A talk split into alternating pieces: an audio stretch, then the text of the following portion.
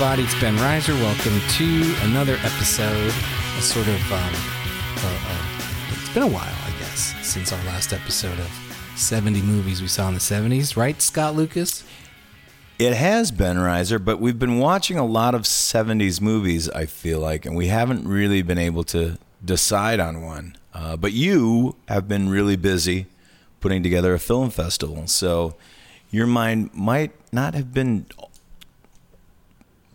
just in the 70s in the past. I don't know, two, three weeks or something. No, I mean it was. It was. You're right. I haven't had any time to really watch stuff. You had pitched uh, us on the idea of either doing because it kind of was your turn because the last episode we did was Smile with the Healy Right. brothers. God, that feels like a month ago. Maybe it was. Yeah, Um, it might have been. And well, we got lots of nice feedback about that episode, which makes me think, oh, maybe we need to just have guests all the time. I I got a I got my Blu-ray, uh, so that looks really nice. It's sitting over there. Nice package. yeah, you know, John Hertzberg sent me free copies of both those movies. I don't know, and and and, and I it. You know, I don't. I don't know why he sent me the the uh, Jeremy one because I didn't really have anything to do with that. But it was very nice of him. Maybe because we did an episode on it, and then Yeah. he sent me the Smile one, and I was also like, "Whoa, this is so nice. Why am I getting this?" And then I realized, oh, I actually worked on this fucking thing. You did, yeah. I mean, I recorded the commentary track for Jim and Pat, so but I keep forgetting that. Not that I think I actually am credited in the anywhere on the packaging, but that's fine. Well, it looks great. I wish I had it before we did the episode on Smile because I felt pretty useless on that episode. And and that brings me to this episode. I'm going to be pretty useless on this one because uh, this is going to be the second episode uh, in a row with a movie that I have almost zero history with. yeah. Well, that's okay because um, I didn't really do much prep for this either, except reading through the Wikipedia thing and um, also um, then like clicking on all the sort of actors because I thought, oh, this will be fun. We're gonna do Black Sunday, as everyone who's already listening to this knows because you've seen the episode title and whatever stupid shit I've written Mario about it. Bava's Black Sunday. Mario Bava's Black. Have you seen Mario Bava's Black Sunday? Oh, I have, yeah. Hmm. I've been watching a lot of Giallo movies lately, so uh, but that's not one of them. Anyway, I digress. But we can talk about John Frankenheimer, and we Yes, can we talk can. about um, we can talk about Thomas Harris. We can talk about Ernest Lehman, Lemon. How do you say Lehman, Ernest? Lehman, yeah, yeah, I, I don't know. That, that's a good question. But we're doing Black Sunday, 1977. Yeah, we're doing the Super Bowl Black Sunday. We're doing the Goodyear Blimp Black Sunday. We're doing Bruce Dern Black Sunday. And it What- occurred to me a couple minutes ago. What? It What occurred is to me- this Super Bowl? Yeah, what is this Super Bowl? What is this Goodyear blimp? What does it do? Robert Shaw really typed again, cast against type as Not an a sports Israeli fan. Mossad agent. Um, and that line where he says, "What is this? What does this blimp do?" It's that sort of defies belief. Like, okay, dude, you didn't. You're not an alien. You didn't land here from outer space. I appreciate that you don't know American football, but I think you might know what a Goodyear blimp is doing. Right, and he's a member of an intelligence agency. Be intelligent. Yeah. Um, but somehow, I mean, this is a movie that's got a lot of questionable sort of ethnic stereotype third rate accents um, and, and vernacular. The Japanese boat captain, uh, the dude from The Godfather, um, uh, and Robert Hey, that's Shaw. how he talks. Yeah, that is how he talks. Uh, but Robert Shaw, um, I- he pulls it off to me. I don't know. I kind of buy against all odds. I sort of buy him as an Israeli agent. Robert Shaw is a man for all seasons. Oh, what, one thing I discovered today was He was in a man for all seasons. yeah, he might have been, but He yes, was in. A, he, was. in a man for all seasons. But he, um, but more than that, It's he, true. Uh, his um, his his career started a lot earlier than I than I realized. Like by the time he does Jaws, he's sort of at the tail. I mean, he's already had like two decades worth of movies behind him. right, I think Man for All Seasons was in '66. yeah, and even that I think is maybe ten years into his career. Yeah, I mean he's he's probably my favorite Bond villain in From Russia with Love. Mm. Uh, Mm-hmm. Plays Grant. Was really fucking terrifying in that movie. Yeah, he his he made his film debut in a movie called The Cherry Orchard in 1947, but he's also Jeez. in he's got a very small role in the Lavender Hill Mob, which is 1951. So I don't know that one. Lavender Hill Mob, No, I it's one of those Ealing comedies like uh, so. Oh, okay, all right. uh, with Al Guinness and Say no all more. those dudes. Yeah, Say no more. say Yeah. no more. So, um, uh, so Black Sunday. So, so yeah, we were gonna, we, you know, you had pitched Harry in Your Pocket, which I watched, and was kind of like, yeah, Yeah, I don't know what there is. yeah. to say I, I was this. really into pitching Harry in your in your pocket because you know of Coburn and the fact that it seemed like Michael Sarrazin was everywhere back then, and uh, Trish Van Devere, isn't it? I know you've got a thing for Trish Van Devere. well in that um, movie. I do. So, uh, and and the thing was, and I, I remember it being the first time I ever saw a movie that had, had t- tonight's film contains mature themes and you know might not be suitable for younger audiences. And I was like, what is this?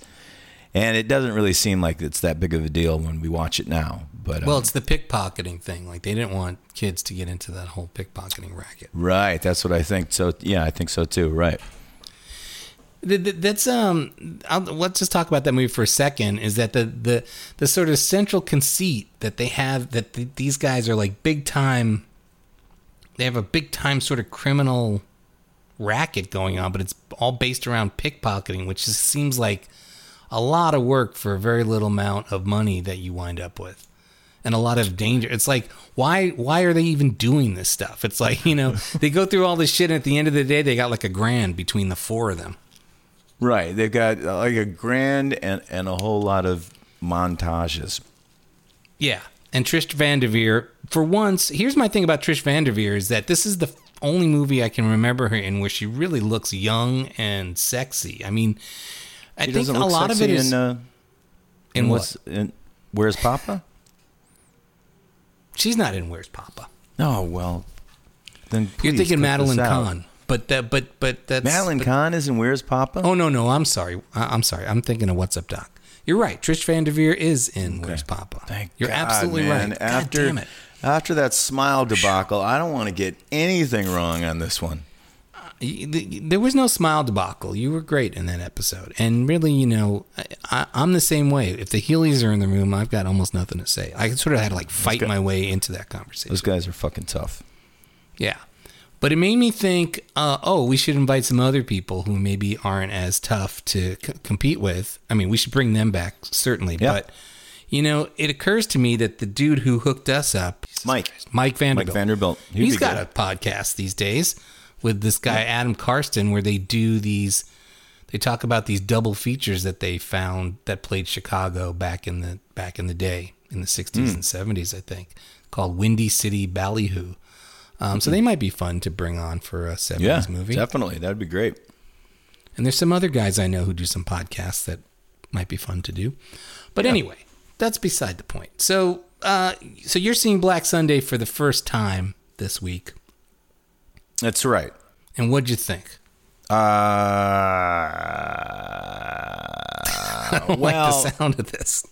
You, you know, I mean, I always kind of, I've always been aware of this movie, but I never really pulled the trigger on it because I, I, I think I've always thought of this as kind of a dad movie. You know, maybe it's because of the football, or maybe it's just because not not my dad, but you know, other dads. You know, or maybe it's just because you know, dads are fascinated by Tom Clancy and all that CIA CIA shit.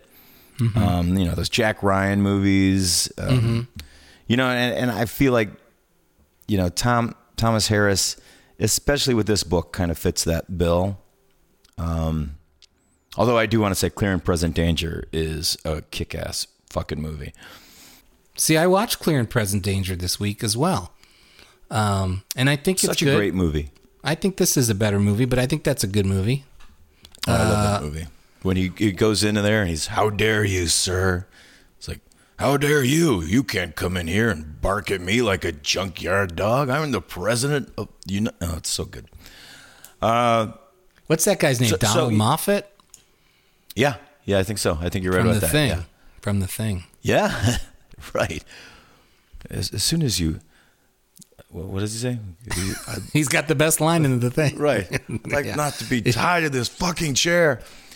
So yeah, there's kind of a, like a dad movie thing with this, um, which is probably why I avoided it. And uh, and you know, watching it, I was kind of you know, I mean, it's well made, and I have a lot of respect for John Frankenheimer. Um, but but you know, I just kept thinking about better movies, and as and as soon as as soon as it was over, I was watching it on Amazon, and popped up Parallax View.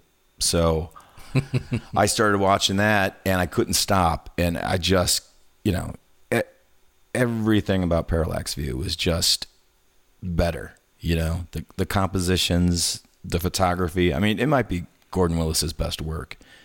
Um, but the thing that's interesting about this movie, and I'm sorry, I'm getting carried away, but the thing that's interesting about this movie is it's kind of like uh, Frankenheimer kind of pioneered or at least transformed the political thriller with the Manchurian Candidate in '62. But in this decade, he seems to have been eclipsed by the likes of Pakula and Friedkin, and it almost feels like he's trying to catch up with this movie, whereas those movies are just just rolling rings around them. Like everybody in this movie reminds me of a part of some other movie that they were in. You know, like Bruce Dern reminds me of him in Coming Home. Martha Keller reminds me of her in Marathon Man. William Daniels, Parallax View. Michael Gazzo and you know Godfather. You know, it's just like. So I, I kept getting that. Yeah. but I, Well- I don't have that that the history with this movie probably the way you do. So Right, right. Because some, some, if not all of those movie roles that you're talking about came after this movie. And no, no, no. They, I looked them up. They all came before. wait, I mean, maybe not that- coming home. Maybe not coming that home. coming but- home is you're that's the one that, that you're wrong about. It's coming Okay. home was the year after. But Marathon Man, Parallax View, and Godfather. Uh, Right. Well, it turns out that Robert Evans produced Marathon Man and Black Sunday. So that's why there's the Martha Keller and both of them playing basically the same role. Uh, not not really, but I mean pretty similar roles. But I think this is a better movie than Marathon Man. Um, oh, you do? I do. I totally do. Wow. I disagree. Yeah, I think it's because I, I I mean I don't know what it is, but I th- I think a lot of it is. You're right. You didn't see it at the time, and I saw Well, it as a Marathon. Man. Marathon Man, I didn't see at the time either. I Yeah, just saw, saw it before Marathon Man. For, Oh, I saw it for the first time last year, and I was I was knocked out, and I was really scared, dude. Like that scene in the uh, in in the uh, apartment. I was like, wow, this movie is really pretty scary. To say nothing of the dentist part, but uh, right. But yeah, okay, go on. Yeah, I think Marathon Man is like, it's fine. Mm-hmm. This one I think is sort of an unheralded. Who directed Marathon Man? Um, yeah, that's a good question. Who knows if I? Well, it was it. written by William Goldman. And did did he write the novel as well? I don't know. Um, John Schlesinger. directed John Schlesinger. Man. That's right. That's right. Another. John. Well, here's here's my thing about John Frankenheimer. okay. is that I- he's not a director that I think of a lot, and he had a long career, and I think he had. I mean, I think he he made enough movies that I think are pretty great that I'm like, yeah, right on. Uh, but he also made a mo- bunch of movies that I don't like, and there are some movies Mm-hmm. that he made that people like a lot that I don't like. Like I know a lot of people what? who really are into Ronin, Yeah, I agree with you. I do. and I'm not. And then um um but here's here's the thing with him and Friedkin I was thinking about today that that I I feel like in the 70s um they're sort of going back and forth. And okay, yes, the French Connection is probably is is is you know, objectively a better movie than the French Connection 2, which Frankenheimer directed Right. but I there's not a single sequence in all of French Connection that I love and and adore as much as the final five minutes of French Connection 2, where Gene Hackman is desperately running after a boat and he's on the land. and the movie's basically over and he's defeated. And you're just like, wow, this is, you know, and another movie where the French guy is going to get away. Yeah.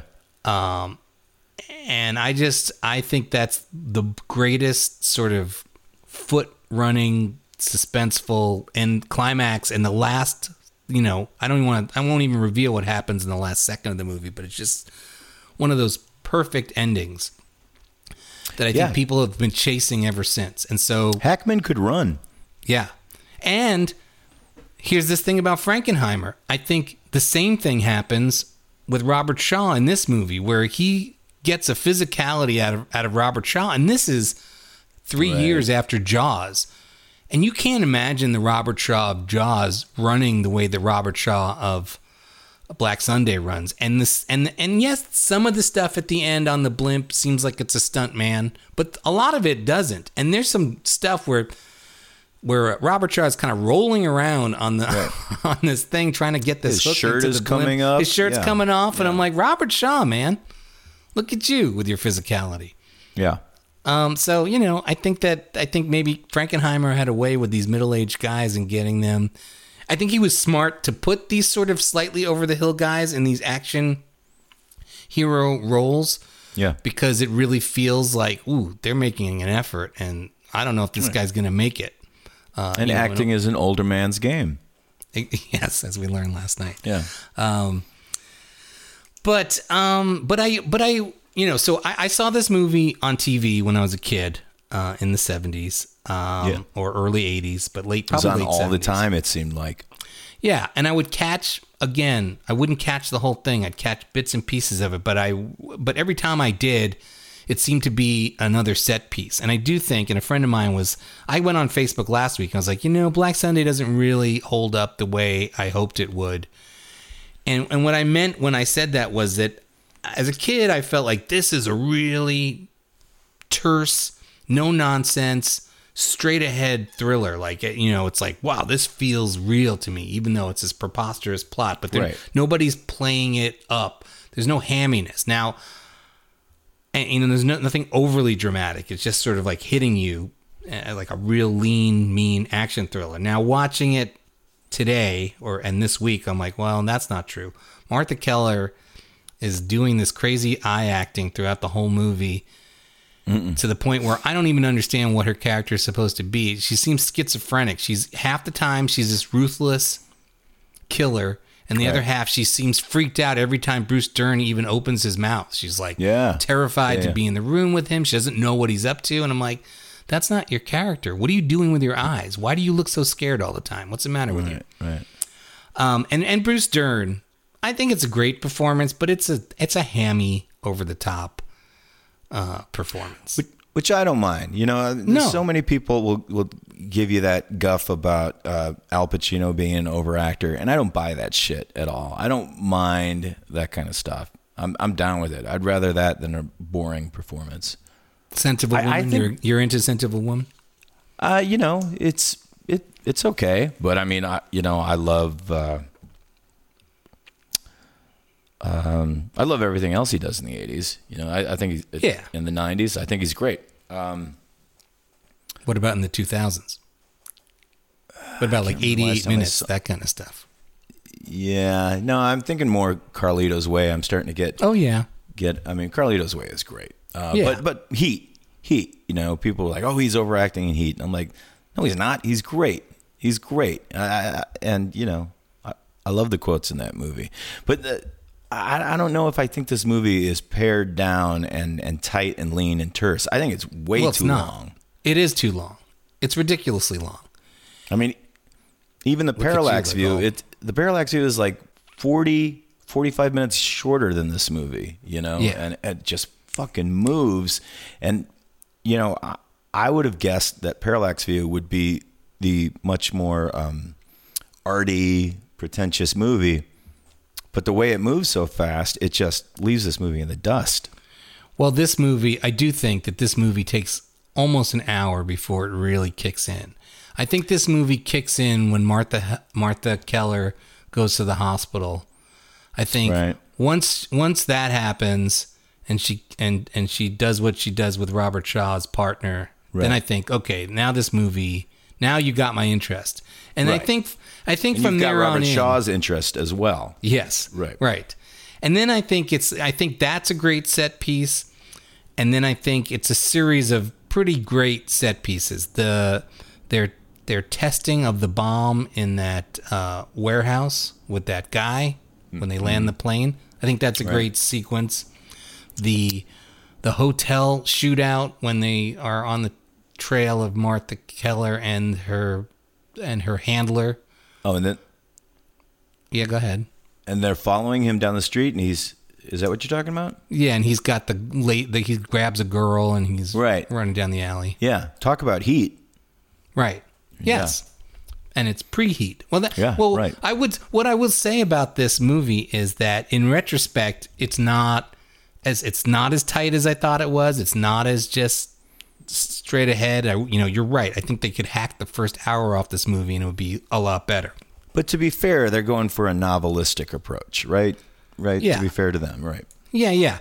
But I will say that it it seems like it's it's it however many years later this is 30 years 35 40 years later it seems very influential it seems like people were cribbing from this movie up until now like all of these dopey homeland type shows take a season or a season and a half to tell the exact same story that this film tells in two and a half hours. So in a way, it is lean and mean um, compared to all these compared to all these TV shows. It took like 24. There there would be no 24 without this movie. There would be no Homeland without this movie. I think Spielberg I feel is watching this movie when he makes Munich. I think that some of the character moments when Shaw is in the hospital and he's confessing to his partner that he thinks he's had enough and he's this old dog and he sees both sides of the question. Right. That stuff, that's the stuff you hear all through Munich. Well, the, the book was inspired by the Munich massacre. So, I mean, I was mm-hmm. thinking that as well. But then when you realize that they're both basically about the same thing, Black Sunday and Spielberg's Munich, you know, it, it- there's going to be some uh, crossover, right? Yeah, but I mean, I don't think that I think Thomas Harris is using that is using black the Black September movement in a much more sort of like, yeah, this is my inspiration, but he's not Clearly, yeah. He's not really trying to retell that story in a No. fictional. He's just using it as a starting off point. Right. Whereas Spielberg, I think I think Munich is sort of I don't know if it's really based on real people. It's I- it's based on that like the, I, I thought it was. I thought it was based on the the 72 Olympics thing. That, Well, it's the it's the it's it's what Israel is is doing in retaliation for the 72 Olympics. Right, and, right, And but I think that Munich is sort of maybe the secret history of what they did right. uh, in, in response to that. Whereas this is this isn't really. I mean, this is like a goofy, you know. No, it uses it as a jumping off point. But Right. but since they're both movies have the same jumping off point, that they they inevitably, I think, remind you of each other. But, but Right, you're but right. You know, Spielberg could have been like, "I'm going to get some Black Sunday into Munich." Yeah, but it's but it's not so much the blacks. Right. Well, yes, you're right. But I think that it's the, I think, and it's a little interesting to me. You know, like, hmm, this is curious that that in both of these movies, it's these Israeli Mossad guys who seem to have these moral quandaries that that you don't get in in any of the Tom Clancy. Well, you sort of get, but you get it in a bullshit way in the Tom Clancy stuff, and and and you don't really get even in Homeland. You don't get it as much. You don't get you don't get people verbalizing this like I don't know if I'm doing if what I'm doing is right, you know, and and morally I'm not sure if I should be killing these people that I think are about to kill us and like it seems it seems uh, a little too um, similar these these two the the the conversations that Eric Bana has in in the and the sort of inner life that he has which, which is much expanded in Munich but I mean Robert the fact that Robert Shaw is saying those same things back in 77 in this movie is is a little curious to me and makes Who's that coming from? Of the three writers, do you think that's Ernest Lemon the most, or do you think that's the other two guys? Well, I think it's. I mean, uh, what I wanted to do this week, and I did not have time to do, was grab the book, the Thomas Harris book, and read that and figure out how much of that is in the book. And I really wanted to read it because I wanted to understand Martha Keller's character in the book because I wanted to figure out are they is it the is it the screenwriting that sort of botches what her character is supposed to be and there's or there's subtleties that they weren't able to get into this or is it really just her performance which fucks up what her character should be or Well, is her or is her character supposed to be sort of like Yeah. schizophrenic back and forth like that I mean, there's three writers, and that's always a good sign that something did not go right. You know? Right. Yeah. Now, for me, Ernest Leman or Lemon was a guy that he was one of the first screenwriters that I ever knew about and Right. like knew his name, and it was because of North by Northwest, which was one of the first films that I ever saw in a movie theater. Yeah. Um, and then I think I was like, anytime I saw his name after seeing North by Northwest, I was like, oh, this has got to be good because he wrote this. that was his only original screenplay. Yeah, that's weird, right? Yeah. Interesting. And he mean, said, he said like, uh, I'm gonna write Hitchcock the ultimate Hitchcock movie, and I guess he kind of did. Totally. Totally. Took all the best stuff from 39 Steps and Foreign Correspondent. It's great. You know, another thing I read on Wikipedia today was um, was uh, as far as homages to this film is Quentin Tarantino has said Right. in interviews that the sequence in Kill Bill Volume One, where Daryl Hannah attempts to kill the bride in disguise as a nurse, is an homage to the similar sequence in Black Sunday. Um, and more specifically, he said that the sequence in his film is done with split screens because that's an homage to the trailer for Black Sunday, which apparently shows shots from that sequence. Did you watch the trailer? Screens. I haven't yet. Have you? Yeah. Yeah, it's got the split screen stuff, but, but I always thought it was just a, a De Palma rip. So, Yeah. I mean, I, I had no idea. Yeah. And you know, and I was thinking about it. I feel like the cinema history is littered with these uh, Catholic uh, hospital nurses who are villainous. I feel like in just about every Omen movie, there's some evil nurse who's really working for the devil. Right? The nurses in Exorcist 3 are always yes, pretty. exactly. I love that movie. Yeah. So so anyway, so then there's so, so, so then there's that uh, heat style um, uh, shootout uh, by the hotel. Another great um, set piece. Um, and then of course there's the last 20 minutes, which I think I, I still think are masterful. And I'm like, oh, this is. I remember seeing the end of the movie on TV and just being, this is the most suspenseful thing I've ever seen. All that stuff with the blimp going to the stadium, coming back, landing. Uh, the the dude on the ground crew who's like trying to figure it out, and then Bruce Dern. Yeah. I mean, I remember all that from the commercials, and you know, like tonight, Black Sunday, and uh, you know, either I'd fall asleep or get bored and walk away. But, I, but you know, that that shot is, I don't know, shy of iconic. You know, I mean, it's uh, it's pretty cool.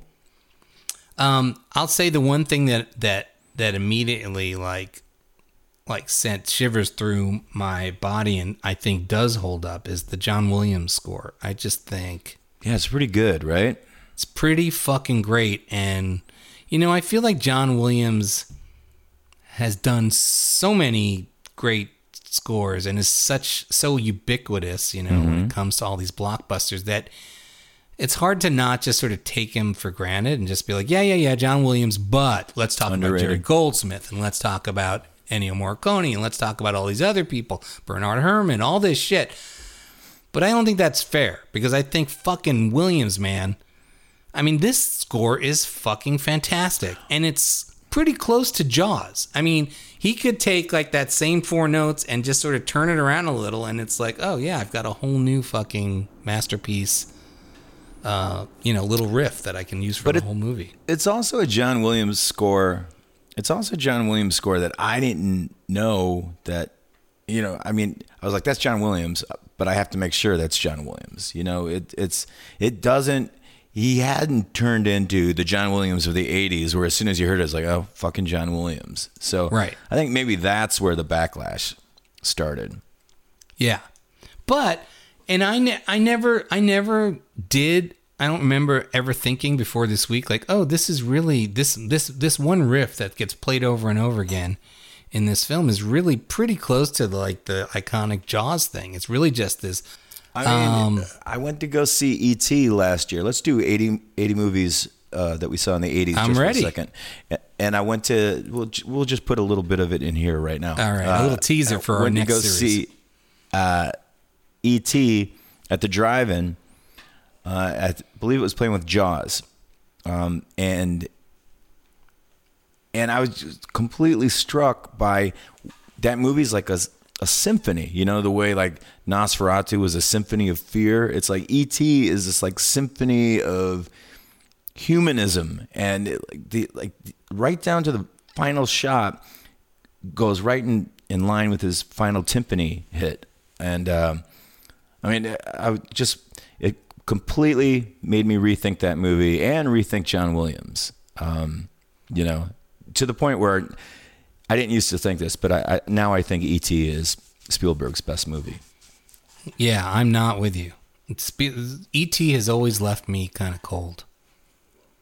It's incredible. You should check it out again and and concentrate on the music and concentrate on the fact that it's almost a silent movie, even though it has those scenes over the dinner table are great dialogue scenes. Yeah, that's my favorite for part the the most movie. part, that's great. But for the most part, it plays. It's cut completely to the music or the music to whatever. It plays like a silent movie. It's pretty fucking amazing. You know what I learned on another podcast because this guy was a guest on this podcast and he shared this story. Uh, do you know who was originally supposed to play the Peter Coyote part? No, Completely different kind of actor, and Humphrey Bogart. yeah, yes, that's exactly right. It was Bruce Stern. God damn it, Bruce Um, Dern. No, uh, it wasn't. But a, a completely different actor. And when I sort of tried to play play the movie in my head with this other actor, I was like, oh, I think this would have been better. And it's funny because this guy said Spielberg offered me the part, but I had this other thing coming. Oh, and I'll, and it's really interesting what the movie he had to do that he was. Uh, gonna do and Spielberg was like, oh well, okay. I don't know when I'm gonna start shooting ET, but you should definitely go do this other thing because it's not a sure thing yet. And then he went and did this other thing instead of doing ET. What was Uh, the other movie? The other movie was John Carpenter's The Thing. Kurt Russell. No, Richard Masur. yeah, I wouldn't have got that. I would not. No, no, there's no way to that. get it. Um, but I, I, I think of him in, in that in the Peter Coyote role, and I'm like, yeah, that would have been interesting because I think Richard Masur is both more physically imposing than Coyote, and also Yeah. then can be more sympathetic ultimately than Coyote. Right, he's got a pretty uh, soothing voice, right? Yeah, and you know, and, and and and mostly plays the roles of like the nice guy. Um, I think I saw him most recently in Transparent. Did you see that show? Yeah, I was a fan, fan of it. Yeah. Yeah. So anyway, so that's Black Sunday, everybody. Thanks. Good night. It's been a great one. Um, Yeah. We're uh, Well, are you gonna are you going to uh, run down the plot because Yeah. this is one movie that actually has a plot. yes. You know, we've talked about like say things like Lifeguard or something that very light on plot. This Yeah. movie is not light on plot. No. And I'm just, I know, but while we do it, I want to make sure that we're touching base, that we're talking about all these people who are in it and where they were in their careers and what we think about them and what our other favorite movies are. But so let's actually start with, um, well, let's start. Well, we were talking about John Williams, so I went and it was kind of actually he's had he has so much shit that it's almost impossible to like find a real list of all his movies. But in this movie came out in '77, and Star Wars came out in '77, and Close Encounters of the Third Kind came out in '77. Encounters. So in the same year, he he wrote the score for all three of these films. Then in '78, he had the John fu- Alonso also did the cinematography for for um, for Black Sunday. Yes, for Close Encounters. yes. hmm Yeah. And then in '78, um, John Williams did The Fury. De Palma's The Fury, which I think is a pretty great score. Oh, you love the Fury. I don't know about I love the Fury, but it is fun. I mean, it's it's the first De Which, Palma one, movie. which I one's saw the in one you theater. love? Is it Obsession or The Fury? No, out of those two, definitely the Fury. The Fury is the first De Palma movie I saw, in Okay. I think ever, and so you know, and you know, when a guy blows up at the end of the movie, which actually happens a couple times in this movie too, or at least once. Yeah. Yeah, When that at least once, yeah. Yeah. The, the exploding head. Yeah, it's pretty good. Um, and then, um, uh, oh, let's not forget that I feel like the Coen brothers got their whole bullet holes in the wall with the light streaming through from this movie when they, uh, when they, when they shoot those, uh, rifle darts in the, in that warehouse, uh, when they're testing that, the bomb. Uh, what Coen Brothers movie? Blood Simple. Oh, right, right, right. Yeah, that that whole scene reminded me of uh, of uh, one of the scenes in um, No Country for Old Men, where he's the guy's getting out of the truck and he's you know he's going to murder him, and the guy's just going along with this. What are you doing there, buddy? And he's like, Oh, look, can you get those chicken crates out of the back there?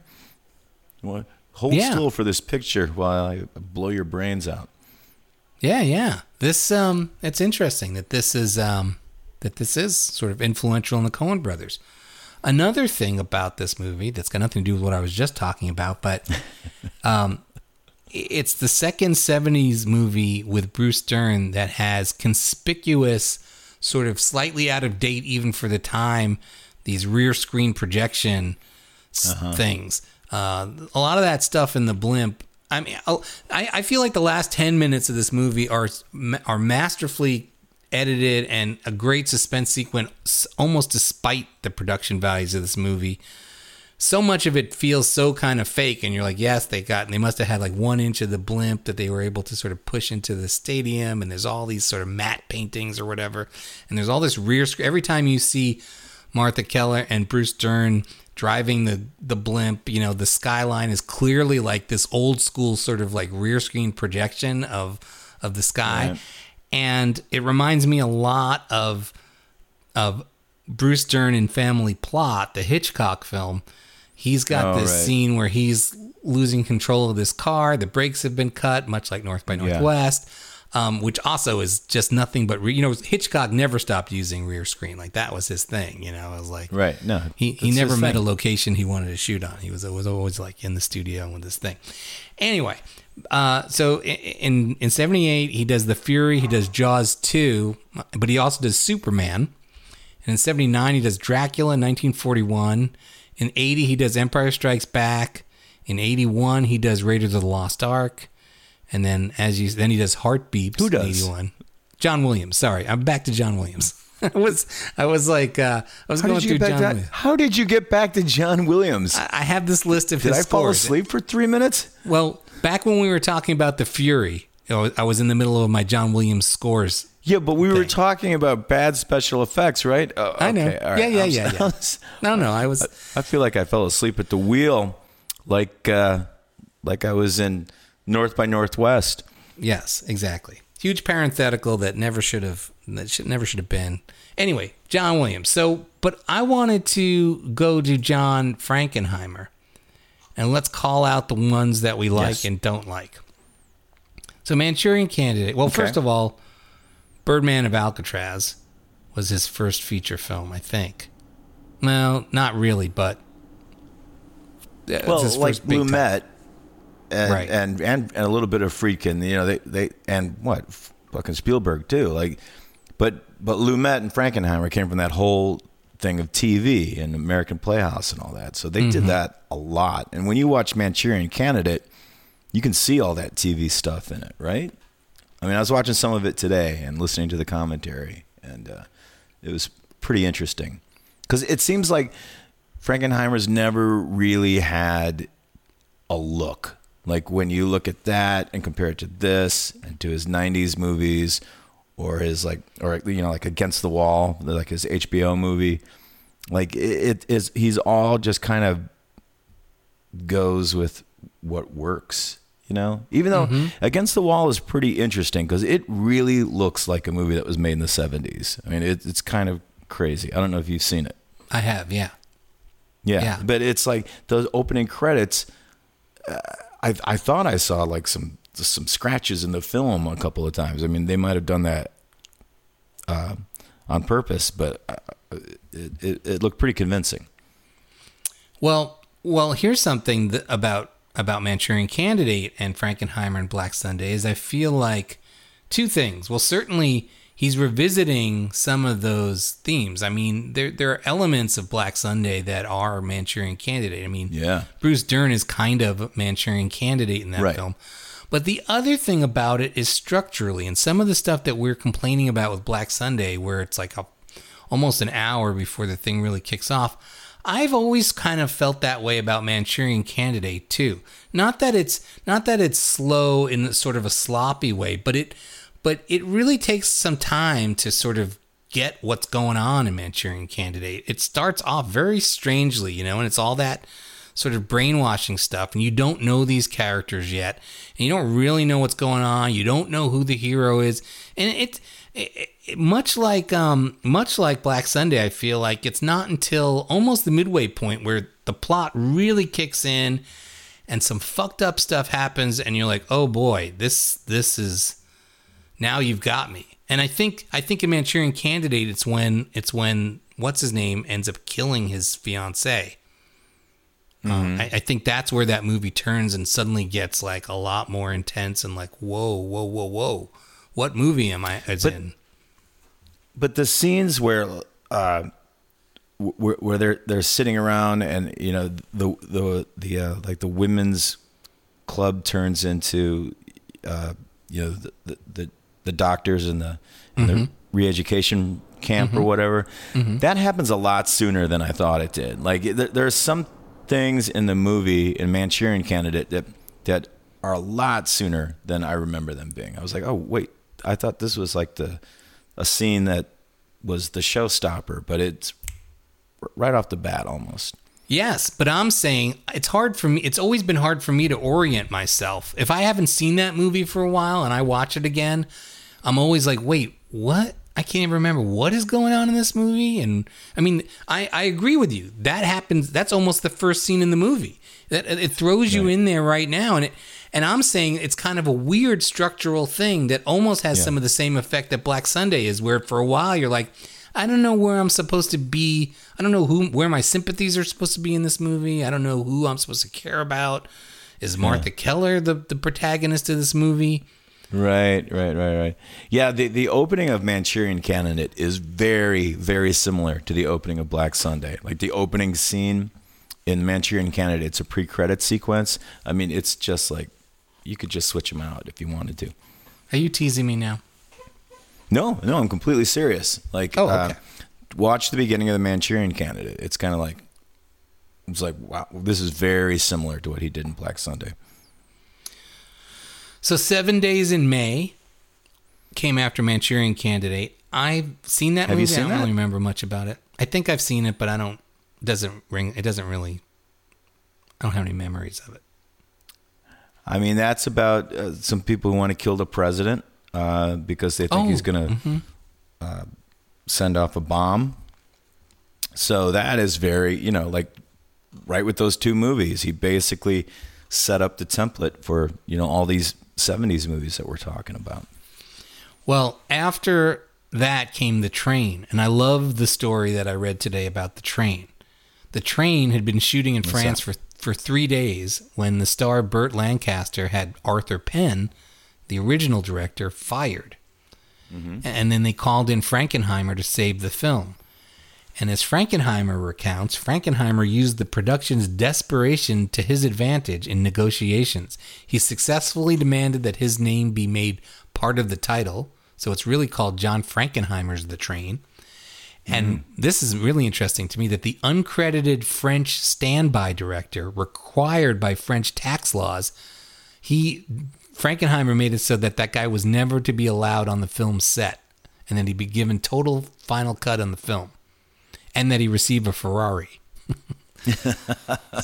so Frankenheimer, man, making some moves even in '64. That French guy, he's not allowed on the set. Yeah, And I want final cut. right. Standby. And I want a? Ferrari. Yeah, standby director. Fuck that. He can stand by in another country. so then in 66 he did Seconds, which is his certainly his craziest film. Classic. Yeah. But totally wild. Like Yeah. not like any of the others. Kind of like a kind, kind of like an extended Twilight Zone, but with a midsection that is m- so much more surreal and kind of weird and dreamlike than any Twilight Zone. Episode. You know, I mean, I remember being freaked out the first time I saw the Manchurian Candidate. Like he, Yeah. Frankenheimer leans into the surreal. Like he's always had that. You know, and 52 Pickup is a weird fucking movie. You know, yeah, it sure is. Uh, Grand Prix, which I don't think I've ever seen. I haven't either. I'm aware of it, but no. And then in the 70s, uh, he did I Walk the Line with Gregory Peck and Tuesday Weld Right. Uh, about a Tennessee sheriff who falls in love with a moonshiner's daughter and was set to songs by Johnny Cash. That looks good. And then he I'll did be Hor- watching that later. yeah. And then he did The Horsemen, which focused on a that. relationship between a father and son played by Jack Palance and Omar Sharif. Okay, I'm trying to wrap my head around that. Those two. Get they those don't two seem like father and son. I don't understand that. I think Frankenheimer said, I want Jack Palance and Omar Sharif. And I want a Ferrari. And Omar Sharif can be the standby director, but only if he plays Jack Palance's son. That's not what happened, is it? No. I don't know. I'm just going with your riff about the Ferrari. Okay. Uh, so then, you know, uh, some other movies, French Connection 2, which I really do have a, a real fondness for, especially the end. Uh, and then my, then, you know, then I think the other good one is Black Sunday. Uh, then What after that, Prophecy? well, then after that, even Frankenheimer in his biography talks about his alcohol problem, which caused him to do work that was below his own standards. Uh, and he Don't blame the alcohol. and he talks about the prophecy, which I did try to watch not too long ago. Is it on Amazon these days? I can't remember Is where it? it is. I hope so. I don't It's on think I didn't see it. It might be on HBO Max or something. Great poster. Yeah, terrible, crazy movie. Yeah. Um, of which Talia Shire, you know, it's interesting because when I think of Talia Shire before like this past year of sort of bumping into her movies all the time because of podcasts and things, I always thought like R- Rocky, and that's about it, you know, sort of like one and done. Uh, you know, Godfather, Godfather? Godfather, and then Rock. But I'm saying after Rocky, like you know, I Rocky was her breakout role, but I thought it broke out into nothing Okay. like Didi Conn ended up Right. sort of taking her roles after that. But um, uh, you know Didi Conn from Grease, and uh, she was the star of "You Light Up My Life," which came up in the podcast last night. Uh, if you get if people listening to this show aren't listening to Lifers, you're missing all kinds of good movie talk that comes up on on that other podcast that we do. So check that one out too. Cross referential, intergenerational. There's like if yeah, if you're a completist, I mean, there, the, I think The the, podcast shows, universe. yeah, the show that we do have a podcast universe going between the two shows. But but uh, but Talia Shire, who's in the prophecy, and is in this movie that I saw this past year called Old Boyfriends, which is insane. And, All right. and is also Joan the star. Tewkesbury, right? Yes. Mm-hmm. Is it Joan? Please edit it out if it's wrong. I, I can't I can't be wrong this week. I just can't It's Joan Tewkesbury. do it. God, yes. Don't get cocky, kid. Come on, you can do it, Scott, but don't get cocky. But um, uh, she also made this movie, which I wa- unfortunately watched this year, which I'd always heard was one of the worst movies ever made, but really fucking is. Like makes the prophecy look like a masterpiece. Hit me. This this Gordon Willis, the one movie that he directed called Windows. Oh, I don't know if I know that one. Yeah, you might want to look at it just so you can see with your own eyes what I'm talking about. What's the one movie that Ernest Lamond directed? Did he? I don't know that he did. I have his wait. I think he directed a movie, and it's his filmography, his writing credits. Or uh, Lehman. He oh Ernest Lamont turned down offers to write Jonathan Demme's script for Silence of the Lambs, and he also turned down. Isn't that crazy? He also turned down writing Brian De Palma's Mission Impossible. You know, and Isn't who knows what those versions would have been, but those are I think those are both great screenplays. I'm a big Still wouldn't Mission have taken away- fan. Sweet smell of success. Right. Oh, you know what he did? He directed Oh, yeah. Portnoy's, Portnoy's complaint. complaint, yeah. Right. Yeah. That's that's a tough one. That's uh that's not easy on anybody. I've tried to watch it. I, I mean, I haven't tried. I don't even think I've ever tried to watch it. Have you seen it? I I have. Yes. Um as I say, it was not it was not easy. It it had everything going for it and against it. You know, it's uh Who's in Richard Benjamin. Oh, Richard, Richard Benjamin, sure. basically plays, you know, as a stand-in for for Roth, for Philip Roth, and uh, and I was like, how can this go wrong? And then I thought, how could this have gone right? Well, it's also got Karen Black, Lee Grant, Jill Clayburgh. Oh, Jill Clayburgh. Love Jill Clayburgh. Music by So- Michel Legrand. Ooh, oh, oh, who doesn't love Michel Legrand? Oh, I, I love, love, love, love Michel Legrand. So you haven't gotten to Dead Bang or Reindeer Games or uh, 52 Pickup. Right. I, w- I you're you're right, and I wanted to because I wanted to get to the Frankenheimer stuff that other. Oh, well, I said it was Ronin was the one that I think people like, and I'm like, I don't get it. But, But- you like Reindeer Games, right? I kind of do like reindeer games. I, I think it's great. Yeah, it's a lot of fun. Yeah. Reindeer games is the one that gets slagged off these days, and I don't know why. I'm like, I don't know, kind of fun. Reindeer Games is like the existence of John Frankenheimer. Like a lot of people would be like, "Ah, it's too obvious. It's it's like it's like a uh, a parody of a Cronenberg movie." And I'm like, "Yeah, awesome. I want to watch that." And uh, I feel the same way about Reindeer Games. I'll tell you what I think about Existenz, and I certainly love Videodrome, but I feel like in a lot of ways Existenz is is Cronenberg sort of redoing uh, Videodrome, Yeah. um, and in a lot of ways doing it better. Like I think it's pretty great. I don't know if it's better. I I I I, I think Videodrome is an amazing, amazing piece of work, but I think there's a lot of naked lunch going on in Existenz as well. And I don't know how you feel about Naked Lunch, but I think that's another one of his absolute masterpieces. Um, so Yeah, I I love Existenz, and you you don't like that one? No, no, that you was don't the like begin- Naked Lunch? No, that was like the beginning of the of, of a really dark period for me and and Cronenberg with the Oh, Naked Lunch is so so. it's probably good. the best. It's probably the best of them, but yeah, but yeah, I mean, it's not M Butterfly. I mean, it is it is fucking great, and it, it, it's one of my favorite literary adaptations of all time.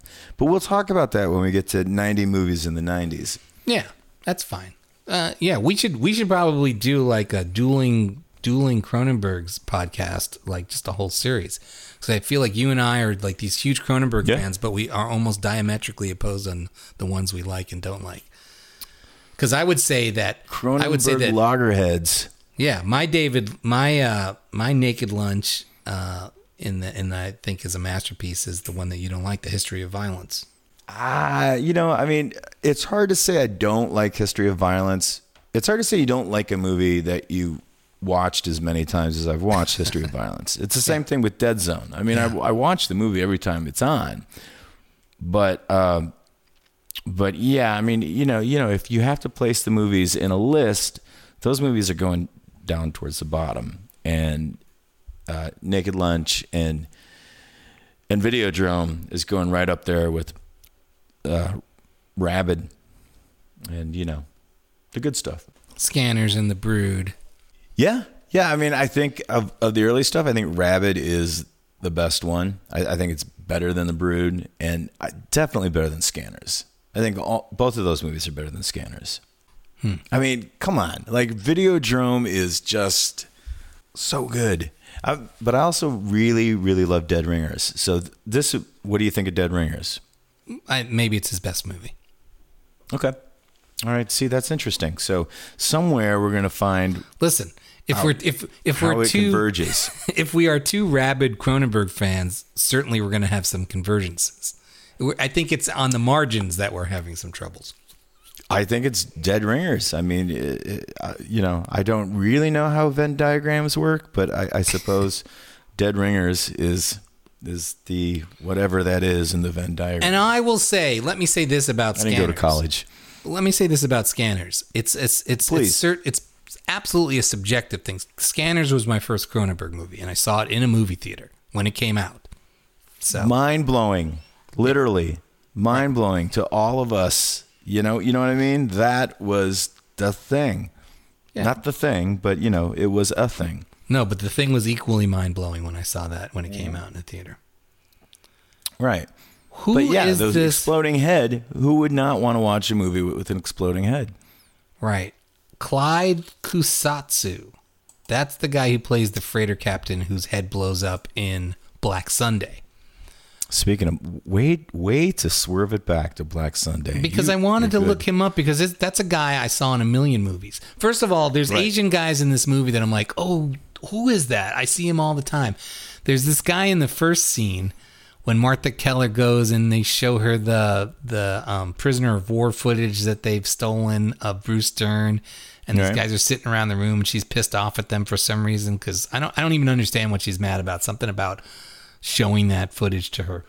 Um, Yeah, I didn't a- get that that scene the first time. Right. there's the there's the guy in that who's who who Kate and my wife was like, oh George Takei, and I'm like, that's not George Takei. I mean, yes, it looks like George Takei. but That's not. That's this other guy who's not George Takei. I think his name is not racist? George Takei. Yeah, I did. Did you call her racist? Because that's what I would do. I'd do that all the But dude, you know who Clyde? You know what Clyde Kusatsu was the freighter captain who gets blown up by telephone. You know what movie he's in? what was he in? He's in a movie that What? we saw and talked about not too long ago. He's in Oh God. Oh God, he is. I thought you were gonna say he was in that other movie that we talked about in the Oh God episode. The um, Book three. the one about the train. Oh, No. yeah, the one you saw in church. yeah, yeah, yeah. I haven't watched that yet. I have to apologize. So we like you. reindeer games, uh, and we like 52 pickup, right? I mean, come on, we like 52 pickup. I like 52 pickup. Yeah, We, we what- showed what- what we think- showed 52 pickup at work a couple of years ago. Yeah. When are you going to show Dead Bang when you guys open up again? No, and I don't know if I've seen Dead Bang. Who's in Dead Bang? Dead Bang is with uh, Don Johnson oh, and uh, fuck, I can't watch and uh, oh, what's his name? And and he's a cop who's you know kind of kind of you know not a great cop, kind of crooked, um, like a drunk cop. Not, I don't know if he's crooked, um, but he's trying to take down a bunch of uh, Nazis. Uh, there's like a white supremacist thing going on, and uh, what's his name is in it? Who uh, who played uh, uh, Al Capone in one of those Untouchables TV shows or something like that? William Forsythe? Yes. So I think William Forsythe is in it. Yes. Please look that up. And, okay, he is. And Penelope Ann Miller and Bob Balaban and Tate That's Donovan. right. That's Donovan. right. So I think this movie is, uh, especially after the year we've had, it might be a good movie for you to All right. to throw up there. Well, I'll tell you what. think. I, I, I said this obnoxious thing about when you said Don Johnson. I was like, oh, I I didn't watch it. But I don't know why I said that because I, I kind of love Don Johnson. Uh, Boy and His Yeah. Dog is one of my favorite movies of all time. You ever see Yeah. L.Q. Jones? Yeah. Yep. Yep. Yep. Um, and I also love I'm a big Hotspot fan. Yeah. Yeah. Uh, but but but the the this the the Don Johnson of the last five years, I think, is really great too. His work on Eastbound and Yeah. Down, and his work on the first episode of Watchmen, I thought was fantastic. He sings a song from Oklahoma, Great. kind of knocks the house down. Yeah. So God, Perfect. God I bless was Don Johnson. sorry to see him go. I was really sorry to see him go on that. Yeah, me too. I thought, well, that I can't believe they're getting rid of Don Johnson. He's giving one of the best performances of his the last twenty years of his career. You know what else he's you're in? Like, obviously, they're getting rid of Don Johnson, and that's why he's gi- giving one of his best performances. He's in. Um, did you see Dragged Across Concrete? Yeah, man. I I I I know this is probably not shared by everybody, but I love that movie. Oh, And, it's shared uh, by it's shared by me. I love that. Okay, we good. we right before um pandemic shut us down, we were we had announced it, we had booked it. We were going to show all that guy's movies. We were going to show the the cowboy Craig- the, the Craig- western one. Craig Ex- that's Zahler? Craig Zahler. right. Uh, the, the the cowboy one, which is called Bone Tomahawk. Bone Tomahawk. Uh, Brawl in Cell Block 99, which is pretty fucking Yep. great. Pretty and probably the best one, Dragged Across Concrete. yeah, Pretty I'm, great, a, pretty I'm great fucking movie. yeah, I'm down with that guy. I'm down with him, and and I thought uh, Don Johnson was great. Absolutely. I mean that that's just that is a that is a stew of of uh, I don't know. There's a there's a lot going on in that movie. That's a that's a political gumbo. Well, I don't know if you got to see any of those in theaters. I I didn't. I did. Okay, cool. Good for you. Because I was going to say when when we reopen, I'm sure we're going to do that series. You can come to Madison and and check those movies out in a movie theater. Well, I, I will. I, I saw it dragged across concrete. I mean, it played in one theater in Chicago, and for a week, and and I remember seeing the poster. I was like, oh, I got to see this when it comes out because I was a big to- Bone Tomahawk fan. And then I just happened to see it's playing. I was like, oh, so I go and it's me and one other guy in the theater, and it was just silence. It was just a perfect way to see that movie, you know. Yeah. And you know, there's always that other shoe to drop in his movies where it gets really violent. So I kept waiting for that. Um, And it and came. it does come. right. it It, sure comes. does. But but man, I just I thought it was great. And you know, me and that other guy were like after the movie we were like, That was great, wasn't it? He was like, Yeah. That's a nice story. I'm glad Yeah. you shared that. I get a lot of them.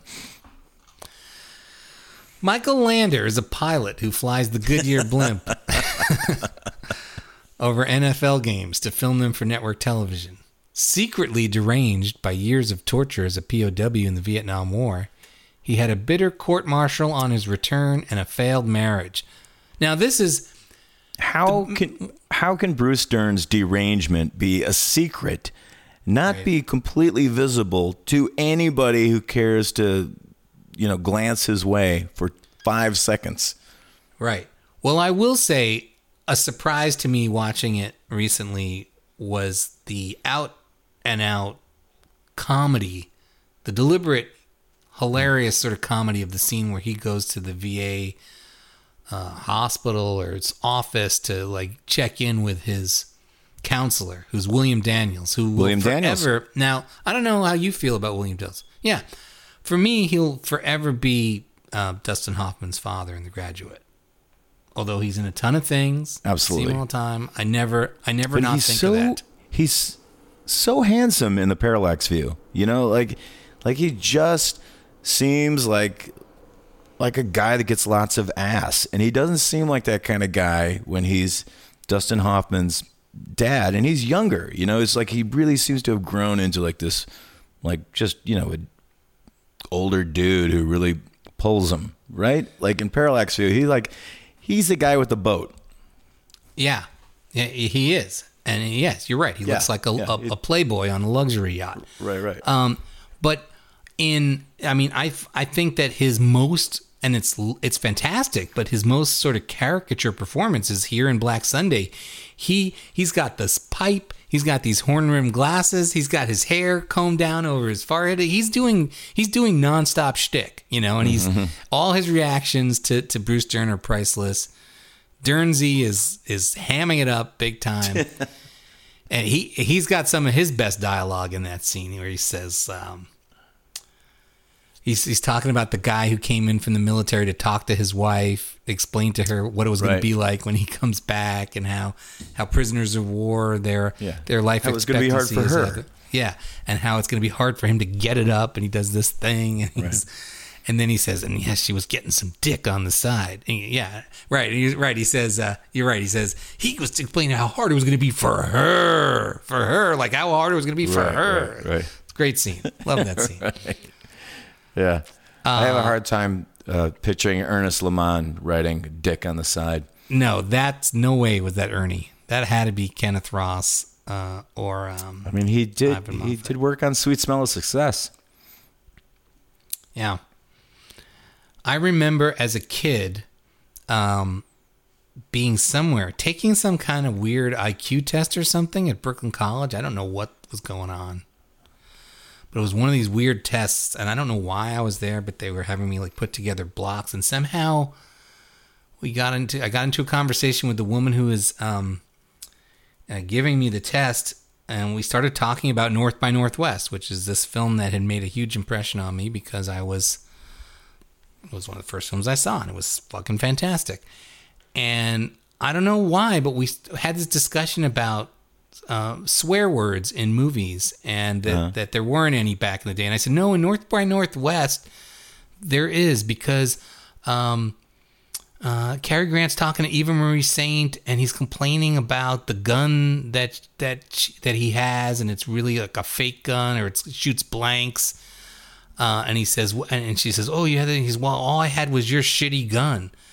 And I, I had been convinced. I had convinced myself that that was the line. And it's not. He says it's your silly gun, but I didn't. It was probably ten more years before I got back to that movie, and it's like, oh, this thing I told this woman about the word "shitty" being in this movie is not true. Well, I didn't I didn't think they had in, invented swear words until the seventies. So, I didn't think they were- they were a thing until they started showing up in movies. Right. And then what? Then what broke that spell? Watching Deadwood and realizing that they used those words in the in the Old West. Yes, that that was exactly it.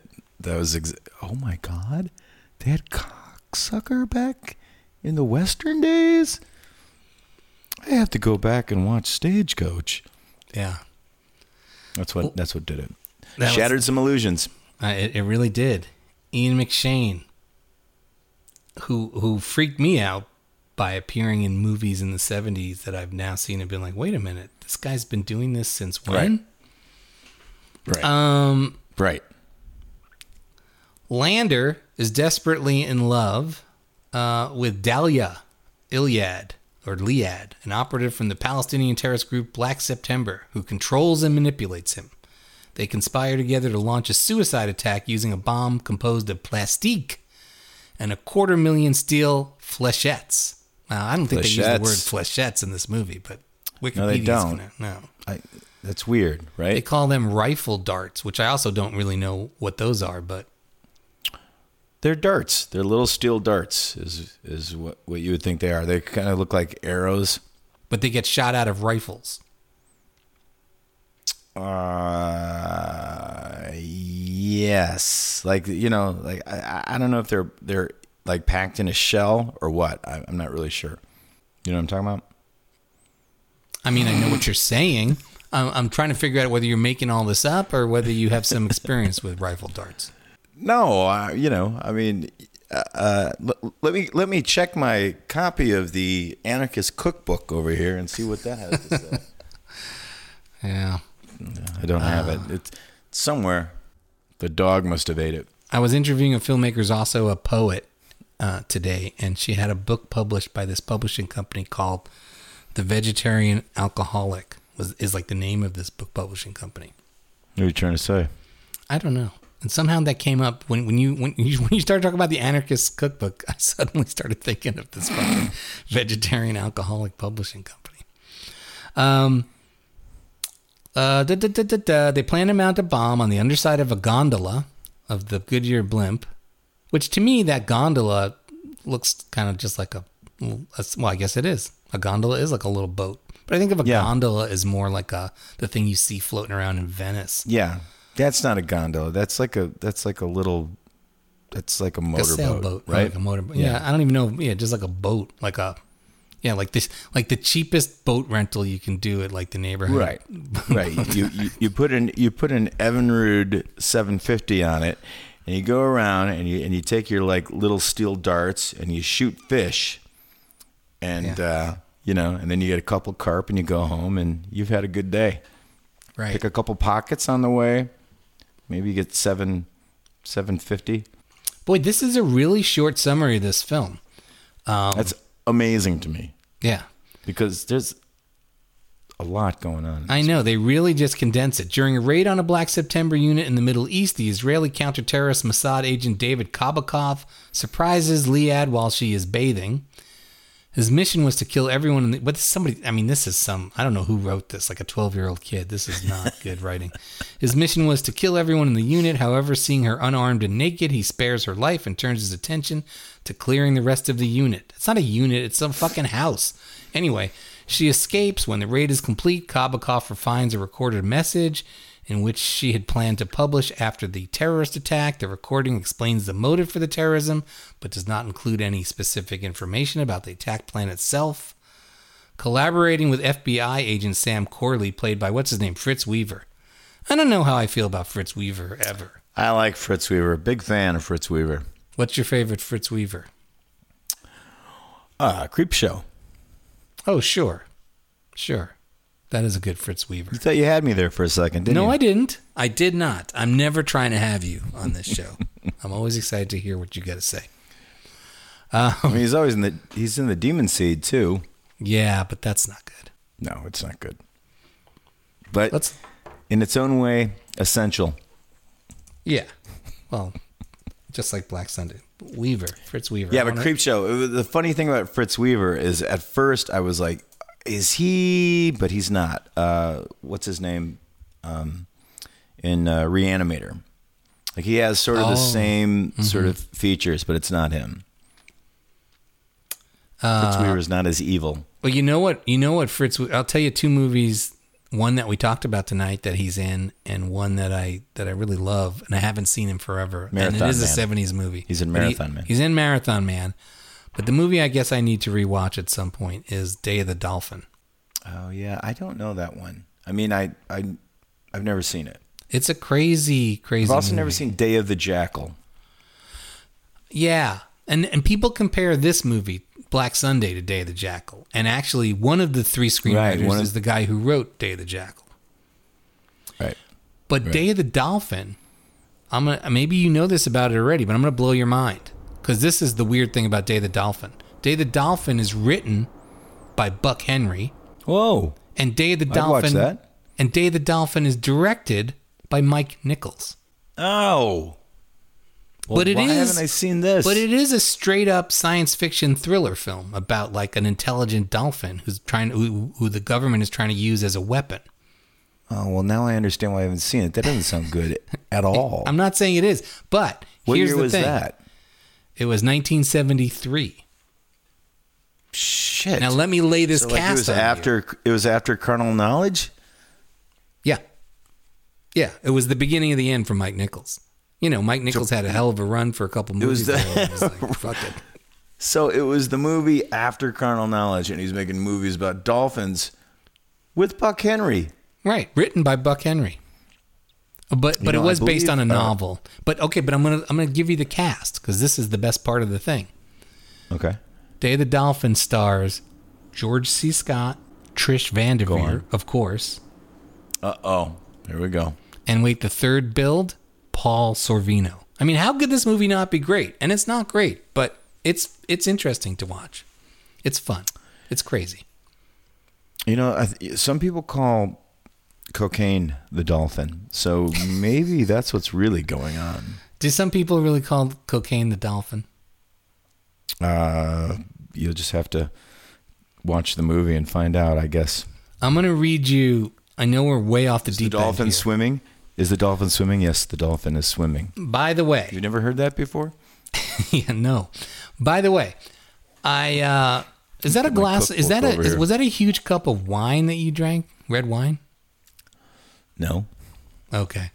Um we're way off the deep end. On the other hand, this movie is what two two hours and twenty minutes, so we we do have some time if we want it. I'm gonna say right up front, we're not taking all that time. Let's we're not at, take all that time. we're Let's at an hour twenty four right now. We Um, started. We started late. if we can get out of here in six minutes, that's great. but I want to read you the tagline for the poster for Day of the Dolphin because this is the log line for this movie. Wow, how did we get on Day of the Dolphin? Oh, was it Fritz Weaver?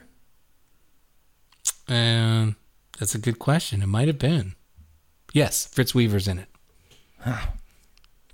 By the way, director of cinematography, William A. Fraker.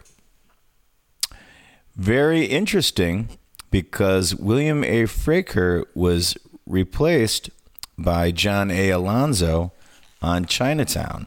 Mm-hmm. But then John A. Alonzo was later replaced by Stanley Cortez. Mm-hmm. It all ties together.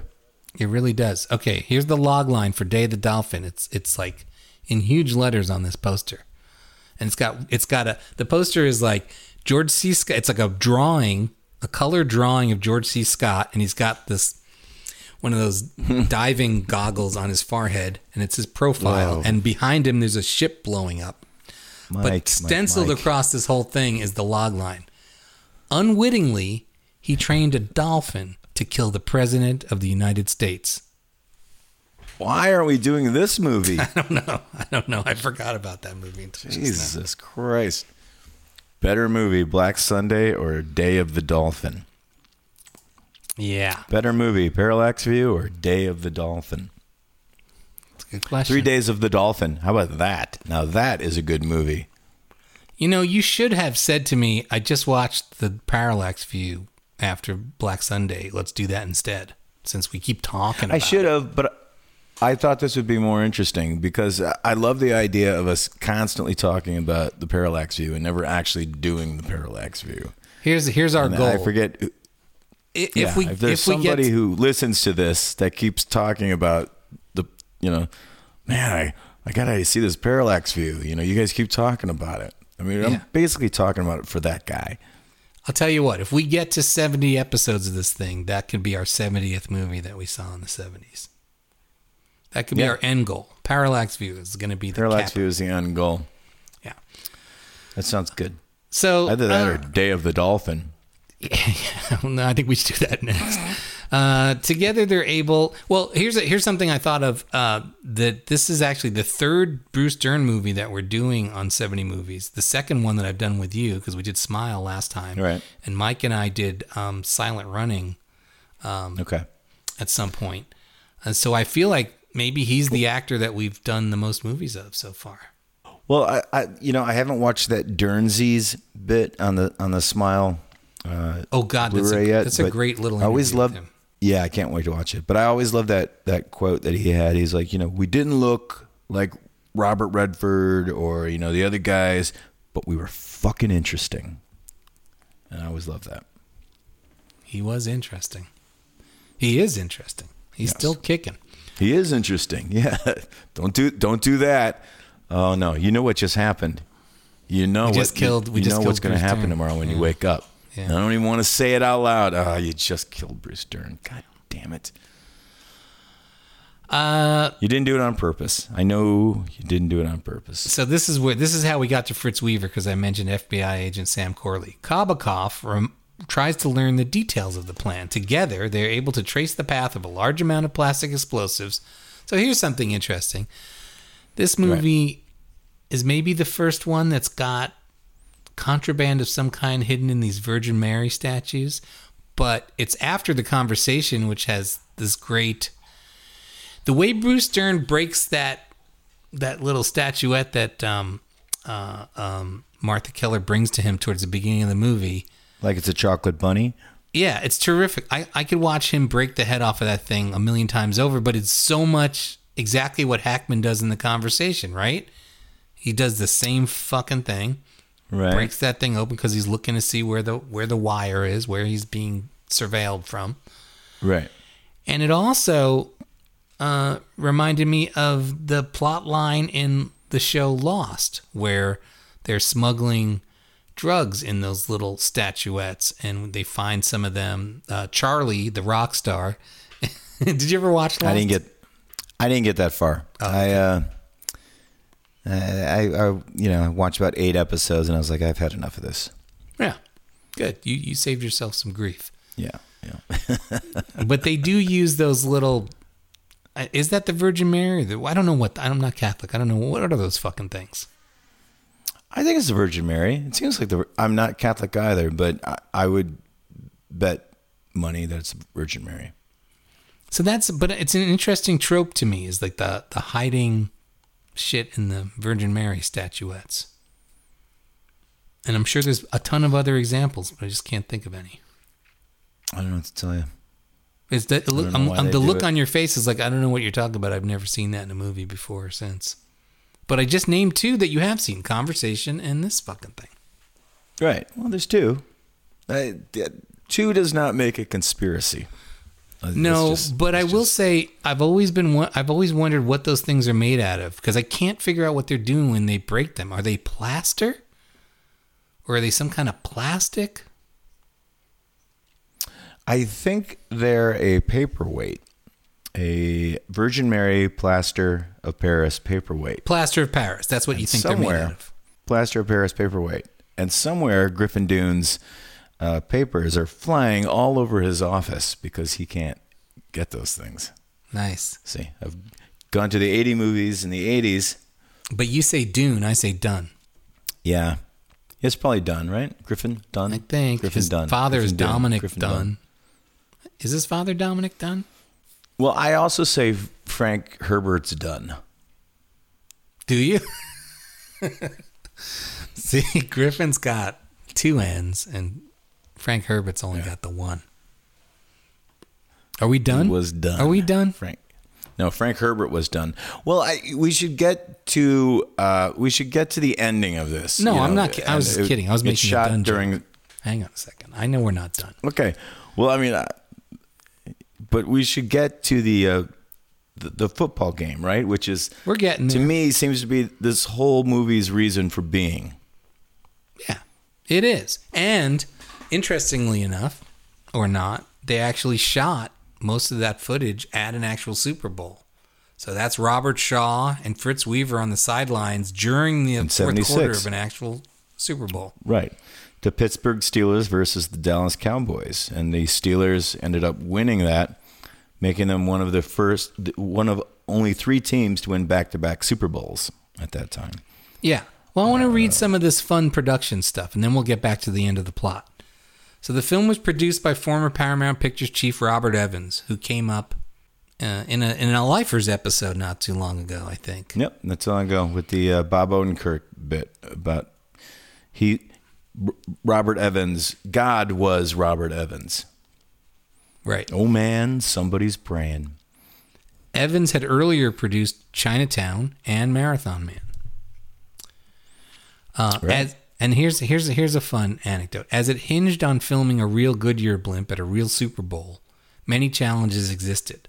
Luckily, Frankenheimer had a good relationship with Goodyear Tire and Rubber Company head Robert Lane as a result of working with Goodyear on his earlier film Grand Prix. Lane told Frankenheimer, You're the only person I've ever worked with who has kept his word. Frankenheimer told Goodyear that if they declined to use their blimps, he would rent the only other large blimp in the world from Germany, paint it silver, and people would assume it was theirs anyway. right. Boy, Frankenheimer's a real fucking prick. Fucking awesome. Lane granted Frankenheimer use of Goodyear's blimps on three conditions. The film had to make it clear that the villainous pilot did not work directly for Goodyear, but for a contractor. Mm-hmm. The final explosion could not come out of the word Goodyear on the blimp's side. And the blimp itself could not be part of any violence. For example, nobody was to be churned up in its propellers. For example. For example. But you know, you could shoot people that were like, you know, Yeah, I, I know. I feel like riding it. I feel like that might they might have abided by the letter of the law with that clause, but, certainly not the spirit. Right. But they also didn't want Goodyear to be in the ads, right? It was is is, is I'm that not seeing that's why that, the but blimp re- that's why the blimp reads Super Bowl in those Oh. in the uh, in the posters and the Oh, ads okay. for the movie. Ah, that makes sense. Evans helped secure the unprecedented cooperation of the National Football League, and the production was allowed to film at Super Bowl, what's X, 10? I'm good with the Roman Yes. numerals. On January That's right. 18th, 1976, and shoot extensive footage with the principal actors for the film's final half hour as the Pittsburgh Steelers beat the Dallas Cowboys 21 17, as you mentioned, sports fan that you are.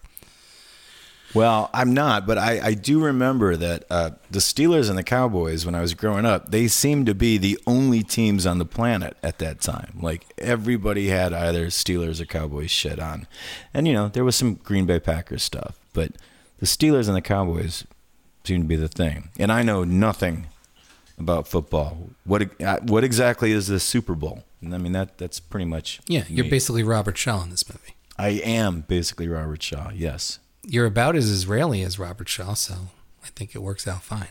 Thank you. Mhm. I appreciate Um, it. But what- but the the shots of Robert Shaw running around in in the stands during the game are pretty pretty fucking classic. They're great. And the look on people's face. And there's one guy that he's going over the railing and and he's trying to stop him like, "No, no, you can't do that." And it's like, "Yes, I can. I'm Robert Shaw." Yeah. E- um, did you know? I think when I was a kid, I didn't give a shit about sports either. Not that I do now, but I sort of know a little bit more. And I don't, I, don't- I don't think I ever watched the Super Bowl as a kid, but I certainly was aware of, and everyone I knew was totally into. And we were kids. I mean, in '77, I was like 11, maybe 10 or 11.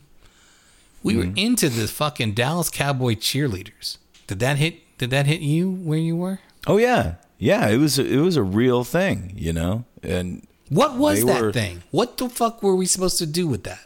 What? I mean, you know, they were just uh, it was they were everywhere. Like they were on lunchboxes and you know posters and stuff like that. And it was, you know, like I said, you, and like you said, I, I mean, it, it went it went by me. I was bored off my ass every Sunday when I'd have to go to to my my parents' friend's house and they'd put on like golf or the football game and I was just like, oh my god, fucking kill me. But but those were the teams, you know. I mean, and that's probably one of the reasons why I avoided this movie for so long. I was like, oh, it takes place during a football game, great, count me out, man. So, you know, I mean, yeah, I don't know. I mean, maybe it was just a young, healthy sexual curiosity. But As I- far as the uh, Dallas Cowboy cheerleaders, Well, but look at- everybody loved the Dallas Cowboy cheerleaders. I know, but why? Where did it come from? What was the input? Like, can you imagine that happening now? Like, we're we're literally talking about the cheerleaders for a football team. They were stars. They had their own TV shows. You know, I mean, um, Did they? I mean, and, and that hasn't been that long ago. Like, you know, I feel like like the Dallas cheerleaders had something going for a long, long time, way longer than most people would have thought that it should have gone on for. Well, you know what there Should've stopped. was. You know what there was that I feel was just as much part of the zeitgeist and just as much in the air, and maybe even more so than the actual Dallas Cowboy cheerleaders, was Debbie Does Dallas. Oh yeah, yeah. Well, that was all part of the thing, right? I guess, Yeah. yeah. It I was mean- the it was the porn, it was the porn, sp- you know, take off, take take off on Right. But that almost got more popular than the cheerleaders themselves. Right. Well, you know, th- th- they were mutually beneficial to each other. What's really weird to me is the cross cutting between what's happening with the blimp and, you know, Robert Shaw's helicopter. It kind of puzzles me because it keeps going back to the game and shows us the score. But what's going on with the terrorist plot, like, has nothing to do with the score or which team wins the game. I mean, it's just like they're just showing off that they got to shoot during the Super Bowl. And like I'm watching the cross cutting, I'm like the cross cutting is pointless. Do you get that feeling at all, or am I just crazy? Is there something else going on that I'm not catching? I, I think that it I, it doesn't bother me in that it's like it's saying like the game is ramping up, everyone's still in the stadium. I think they're I think what they're trying to do is say, is this game going to be over by the time you know? Are people going to get out safely before this fucking Right. thing gets back? Which is Okay. which is maybe the thing that I think is sort of the the sort of like uh, as much as I love this final sequence, I feel like they're really stretching it here with how long it takes that blimp to get back and forth from its supposed like you know pit stop area, which you would assume is like as close to the stadium as it could possibly be. Because why would you want to? It seems to me that those Right. those blimps don't move very fast, so you wouldn't Yeah. want it You wouldn't want to have to land it very far away from the thing if you need to like gas They're it up or whatever for the fuck you gotta sake. do.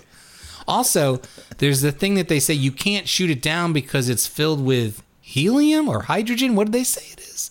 Yeah, it, hydrogen. And so I what's going to happen? Is it a hydrogen bomb? will blow up. If you, I think it'll blow up. Yeah, yeah. Well, blowing it up in the sky seems better than it blowing up into or the it'll, or else it'll just run around or fly around like you know when you let the Like a air out of a Yeah. balloon, right? that would have been great. That With- that would with- be. Uh, With Robert Awesome. Shaw hanging on to the outside of it, and then it sort of plops into the ocean, and Shaw is here- like, at one point towards the end during that whole sequence, I got confused and I thought the helicopter that blows up was the one that Robert Shaw was in. Mm-hmm. And I was shocked. And then immediately I was psyched because I was like, holy shit, this just turned into a great movie. And now I have no idea what's going to happen next. Right. And I was so in. And then they showed him that he was still alive. And I was so bummed. And I almost turned the fucking thing off. Well, so But there, for a second, that was a great movie. and so in the back and forth between Friedkin and Frankenheimer in their mid to late careers, that's where Friedkin really got the upper hand because I don't want to give away exactly what goes on at the end of To Live and Die in LA, but there's something that happens like 10 minutes before the end of To Live and Die in LA that is like, what the fuck just happened in this movie? Yeah. Yeah. Yeah. And it would have been like if Robert Shaw had, had kicked the bucket at the. at Oh, the it would have been so good. And then I don't know. And then I was like, what? Well, everyone's going to die. This is going to be a great movie. There's no nobody to stop Bruce Dern now. This is going to be a massacre of of huge proportions. Yeah. Well, I will say that this movie, I don't know, I don't know at what point action movies and big epic sort of adventure movies like this um, did away with the denouement. This is one of those movies, and I feel like it's maybe one of the first ones where like there's the climax, the thing gets steered towards the ocean, and that's that, that's it. Like you never, there's no nobody lands. There's no there's no Robert Shaw shaking hands with Fritz Weaver uh, Right. at the end. Nothing. It's just like the movie It's ends, and I I like that. I appreciate that. It's the Hitchcock thing. It's Hitchcock was of the of the mind that all that stuff was unnecessary and people were just basically getting their hats and their coats and they were leaving anyway. So he cut all that shit out and you know the, he did it with North by Northwest. Yeah, You know, but he didn't seem to have figured it out for right. Psycho. No, he decided not to do that with Psycho. Psycho, there's that, you know, yeah, they have to explain what happened. But for most of his movies, his movies just end like that. And it's shocking to see anybody other than Psycho, uh, not Psycho, anybody other than Hitchcock do it. Like when Hitchcock does it, I go, oh, yeah, that's Hitchcock's thing. But when uh, Frankenheimer does it, I was like, whoa, that's weird. Yeah. Yeah, yeah. Right. Um uh well we so you know, I don't need to go back to the plot. We've already given away too much of the plot. Who cares? This is what happens. Uh you either di- you either dig this sort of uh classic sort of cross-cutting suspense stuff that's the last 20 minutes of the movie or you don't. You're either into Well, I- it or you're not and Yeah. I mean, this is, movie's kind of like a cross between the uh, what we were talking about the the political thriller and the disaster movie. You Mm-hmm. know, uh, which, which which I know you like a lot. Um, No, I, but I, it- it's not that. I, I wouldn't say that. okay, I thought you were a fan. It's okay. It's not a. It's not a. It's not a dig. I no, I no, but I like but I really would say that I'm not a I'm not a disaster movie fan per se, but I do have my favorites of the genre. Like I think Earthquake is like that's where it's at, man. Whereas Towering Inferno, I'm Well, like I this mean, when- movie sucks. right. When did Earthquake come out? Seventy four. Okay, so Earthquake and Towering Inferno came out before this. Uh, so, you know, there's spectacle on a par with that. And also, I think they're really leaning on the Robert Shaw thing to like make people think Jaws as well. Hmm. Yeah, maybe. I think that so this movie that I keep telling you to watch that you haven't seen called Two Minute Warning came Right. out the year before this, and it's the closest thing to this.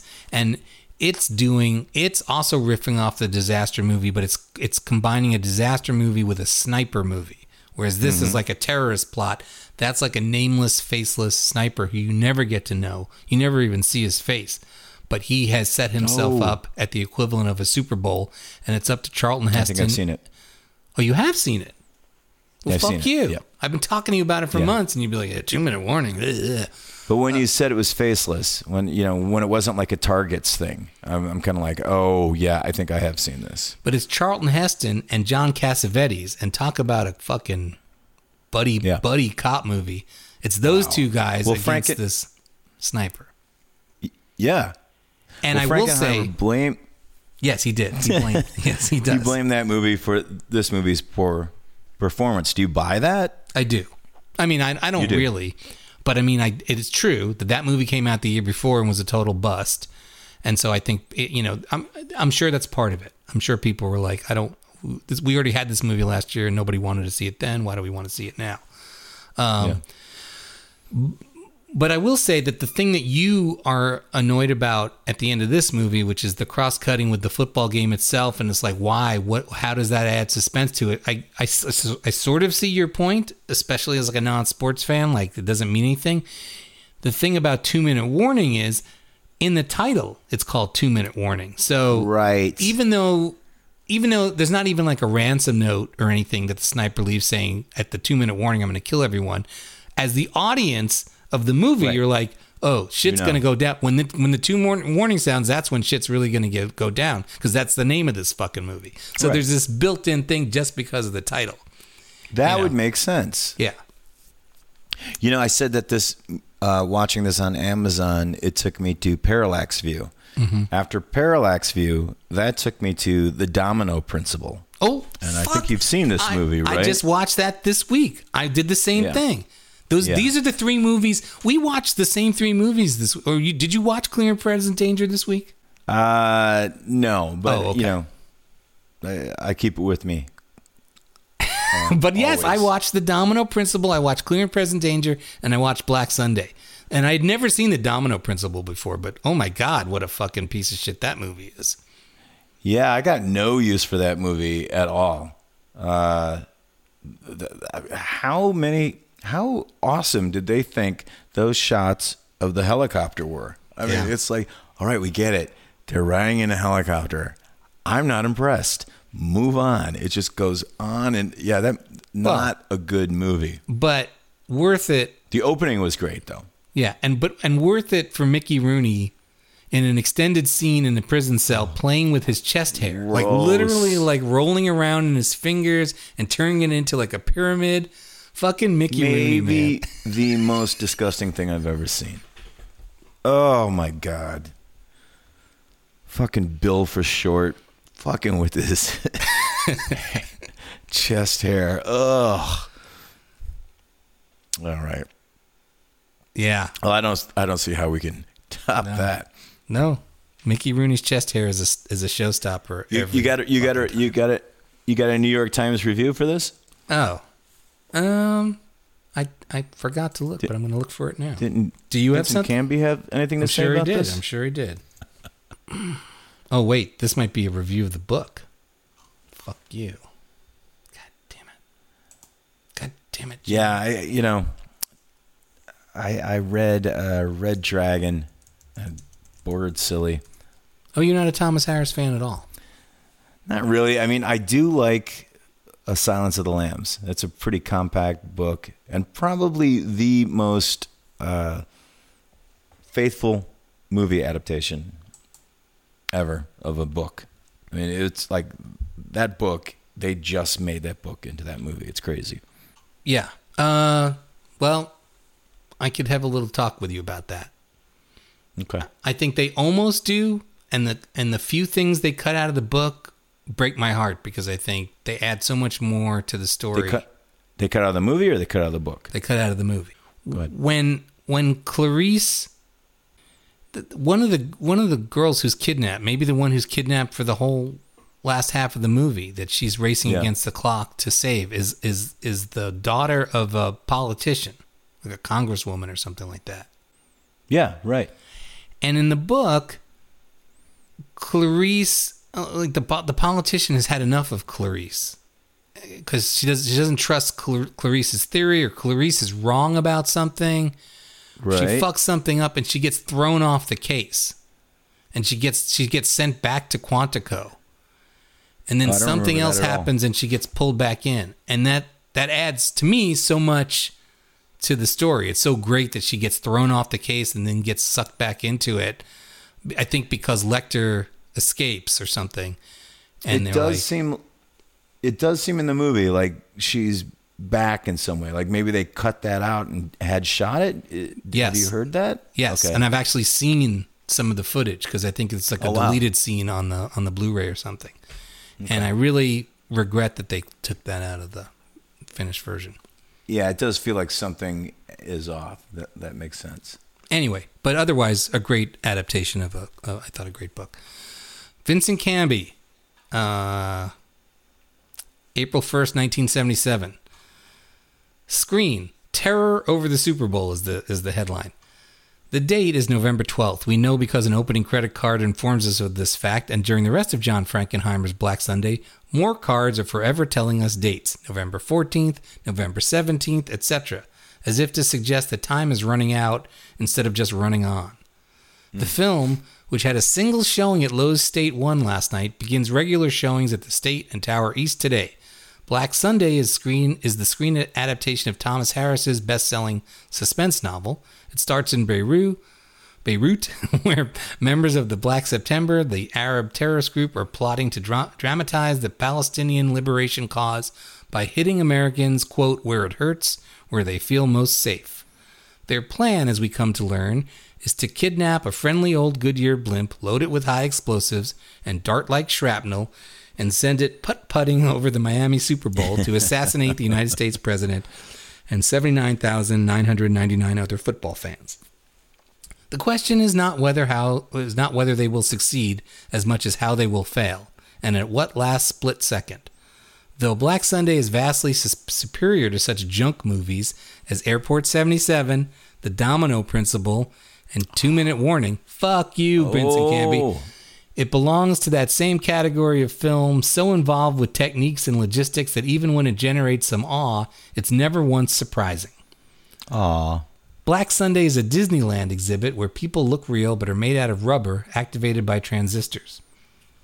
It's a superior kind of a contemporary film, making that has become much less involving and fun as its subjects have become more serious. And you can't get more serious than presidential assassination and terrorism on the scale threatened in Black Sunday. Why doesn't it work for me? I suspect it has to do with the constant awareness that the story is more important than anybody in it. The screenplay, written by Ernest Lehman, Kenneth Ross, and Ivan Moffat, has the efficient manner of something hammered out, as they say in Hollywood, in a story conference. The characters don't motivate the drama in any real way. They are cut and shaped to fit it, and if the cast of Black Sunday were not so good, and if Mr. Frankenheimer were a less able director, the movie would be unendurably boring. The film moves to Beirut, to Los Angeles, and Washington, then back to Los Angeles again, and finally to Miami, cutting between the activities of the principal plotters, Bruce Dern as a psychotic Vietnam veteran, and Martha Keller as a Palestinian fanatic, and the Israeli intelligence officer, Robert Shaw, who has gotten wind of the plan during a commando raid on Black September headquarters in Beirut. Beirut. Why do I keep saying Beirut? We watch one side and then the other as if we were spectators at a ping pong game. Mr. Shaw brings to the role a mixture of tough resolve and weary skepticism that are as much his own contribution as the script's. Mr. Dern slimmed it down to skeletal proportions. I don't know, was Bruce Dern ever anything more I- than slim? Yeah. Uh, no. It is so convincing as the former prisoner of war who now flies Goodyear blimps that he effectively reminds us of Mr. Frankenheimer's best film, The Manchurian Candidate. Though The Manchurian Candidate was about brainwashing and politics, and Black Sunday is about blimps as much as anything else. the, the, the action sequences, including the climactic attack on the Super Bowl, where we recognize a president who looks very much like Jimmy Carter. I don't remember that are well staged without being especially convincing. The film's best sequence has nothing to do with the action. It's the quiet recollection of Mr. Dern of his feelings when, as a prisoner of war, he received a snapshot of his wife and children and immediately realized that his wife had taken a lover. That is a great little monologue. Who took the picture? Yeah. Nice. Another good Scott Lucas impression. Bruce oh, Dern. thank you. Yeah. Um, uh, da, da, da, da. Miss Keller has some difficulty portraying a Palestinian terrorist, looking as she does as beautiful and healthy and uncomplicated as a California surfer. I don't know about that. uh, no, I don't fucking know. Mm-mm. No, she's got some serious eyeliner thing happening that's not California surfer at all. Yeah, I barely recognize her from Marathon Man. Yeah. She also shares a speech problem with the young Marlena Dietrich. Beirut is Beirut, and arranged is arranged, while lacking Dietrich's camp majesty. Maybe that's why you have a problem with Beirut. Maybe You and Marlena. Yeah, I'm I'm I'm I'm sympathetic to Martha Keller, who is still alive, by the way. Martha Keller still kicking. I thought you said Mar- Marlena Dietrich. Uh, Yeah, Wow. Yep, she's not good. still alive though. No. no, she's not. Uh, and then he just ends the review by saying it's about blimps. In fact, maybe that's the headline, but they left it for the bot. I don't know what the New York Times is doing with this fucking thing. Anyway, there you go, New York Times. I don't completely disagree with Mr. Canby on that one. I, I can see uh, what he's saying, and he says it with some panache. So I, I, I don't hate hate that review. Uh, I I don't hate it. I disagree. I like the movie a lot more than he did, and I like it more than you did. But I do, but I do take exception to this idea, and this is a sort of a constant refrain in the New York Times in the '70s, where Canby and the other critics are constantly talking about the new style of filmmaking that's this Right. sort of made for you know pre-digested junk that's like all cookie cutter. I mean, they had no idea what was coming. I mean, f- to be in the 70s and be talking about even this movie in a way that that that makes it sound like where were the, where are the good old days, dude? Just wait 10 years and then let me hear what you have to say about Black Sunday. Right, right, right, right, right. right. Yeah. But all right, so to sum it up, not as good as Parallax View, right? or 2 minute warning, but I still think a minor a minor action uh, maybe not a classic, but I mean it. Yeah, I think it's a good movie and, and, a, and an influential movie. I think it really set the stage for. And I'm not saying the, the things that it influenced are any good, but there's a lot of shit floating around there that I don't think uh, that I think got its template from this movie, and, and I guess from the book Thomas Harris. I mean, look, you know, between this and fucking the the Lecter stuff, Thomas Harris is like responsible for three quarters of popular entertainment these days.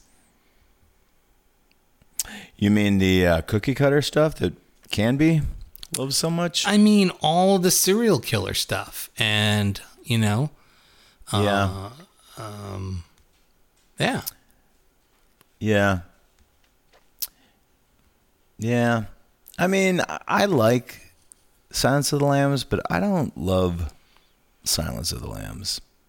And I've tried, you know, I I, don't know. There's something about the the whole uh, I I, I kind of dig Harris's plotting, but but um I don't know. I just maybe I should read this book. I don't think I ever will, but I'm I, maybe I'll have fun with it. I'm gonna I'm gonna come clean about something, which is hard to admit.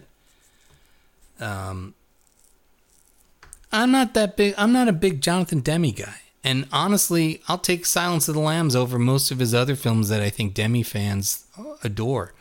I'll tell you a movie that I have never been a fan of that everyone I know thinks is like the greatest fucking thing ever, and I'm just Don't like say something wild. something wild.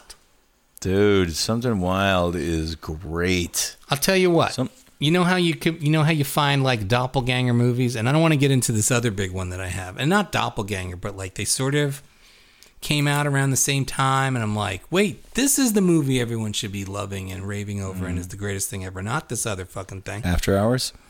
No, I love After Hours. I thought you were going to talk about the Doppelganger movie to To something, wild? No. Yeah. Miami Blues.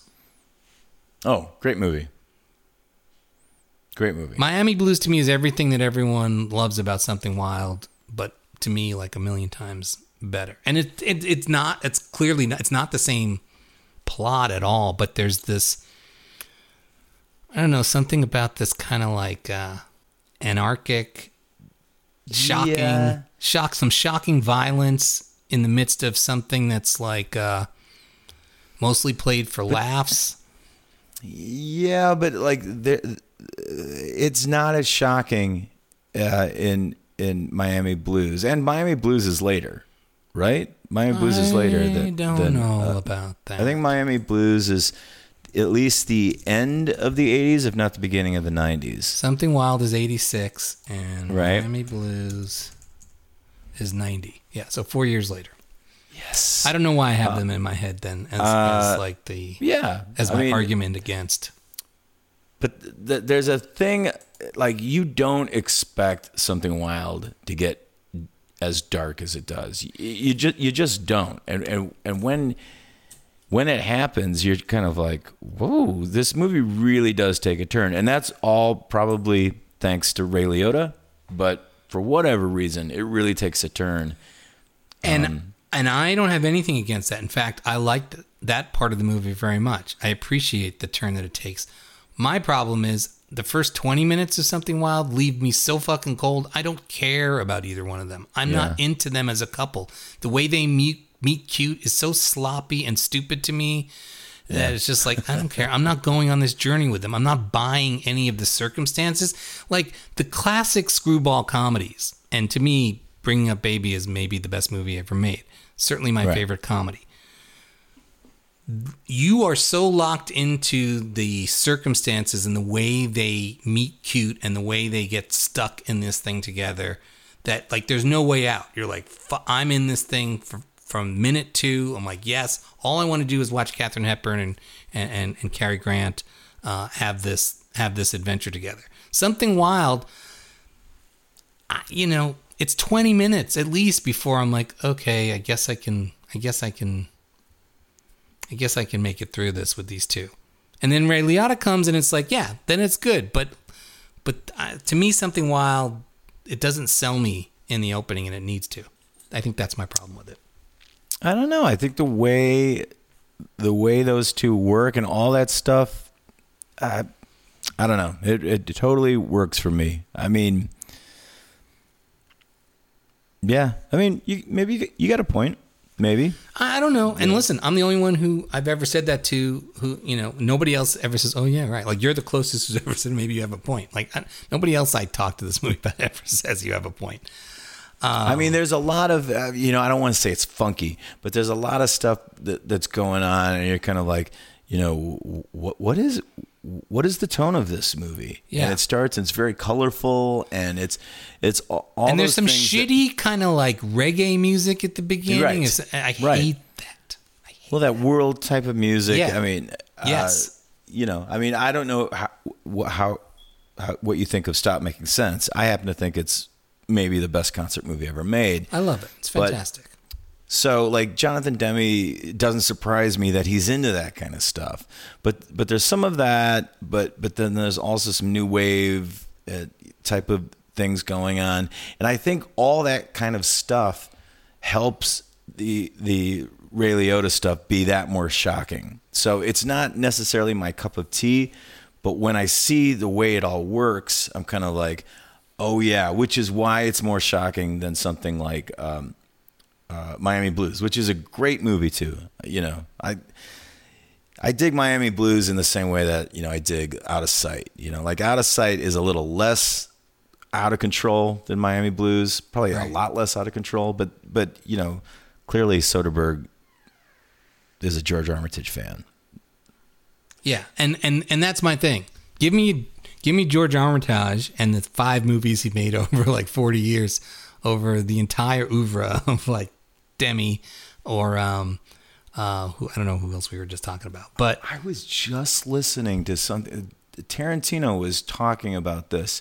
And there was some George Armitage yeah, movie. like TV movie about like a race race car or something or other, which I've never seen. It's like the one Armitage movie I haven't seen. Yeah, he was just talking about it. He's like, I he's on a think George Armitage is like what people think that John Jonathan Demme was. Oh, like. yeah, maybe he does say so that. you you're in good you're in good company. There you go. Like, okay, like I think I, I hear what you're saying about something wild, and I, I think it's true. I think that like on paper and the- theoretically as a way to build a film and the concept behind something wild and the turn that it takes, and even in execution, the actual turn itself are great. I just think watching it, I never get the pleasure out of it or the shock or the excitement that I want to. And You like Married to the Mob? no. And I mean, I haven't seen it since it came out. I think I probably liked it when it came out, but I've never thought to watch it again. And and Matthew Modine, has gotten so weird to me as an actor that I can't go back and enjoy. Like I can't watch Birdy, which I remember loving when Haven't it came out. forever. Right. Exactly. And I'm sort of scared too because I'm like, and this is not going to be good.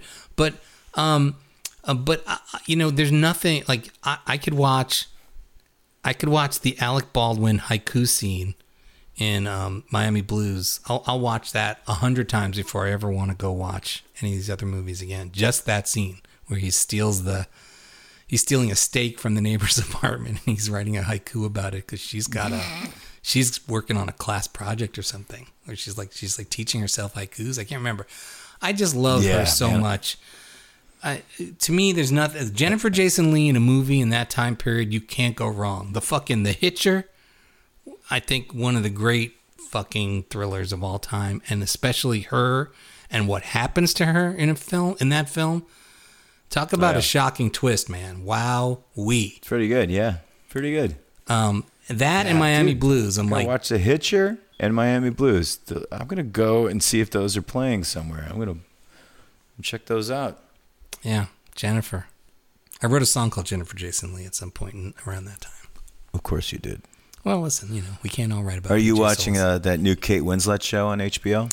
Not yet, because I read a bad. Re- the first thing I saw about it was like, "This is no good." So I, uh, kind of All right. Well, I think it's pretty great. Um, good. Okay, well then I will check it out. it's very rare that I don't finish an HBO show.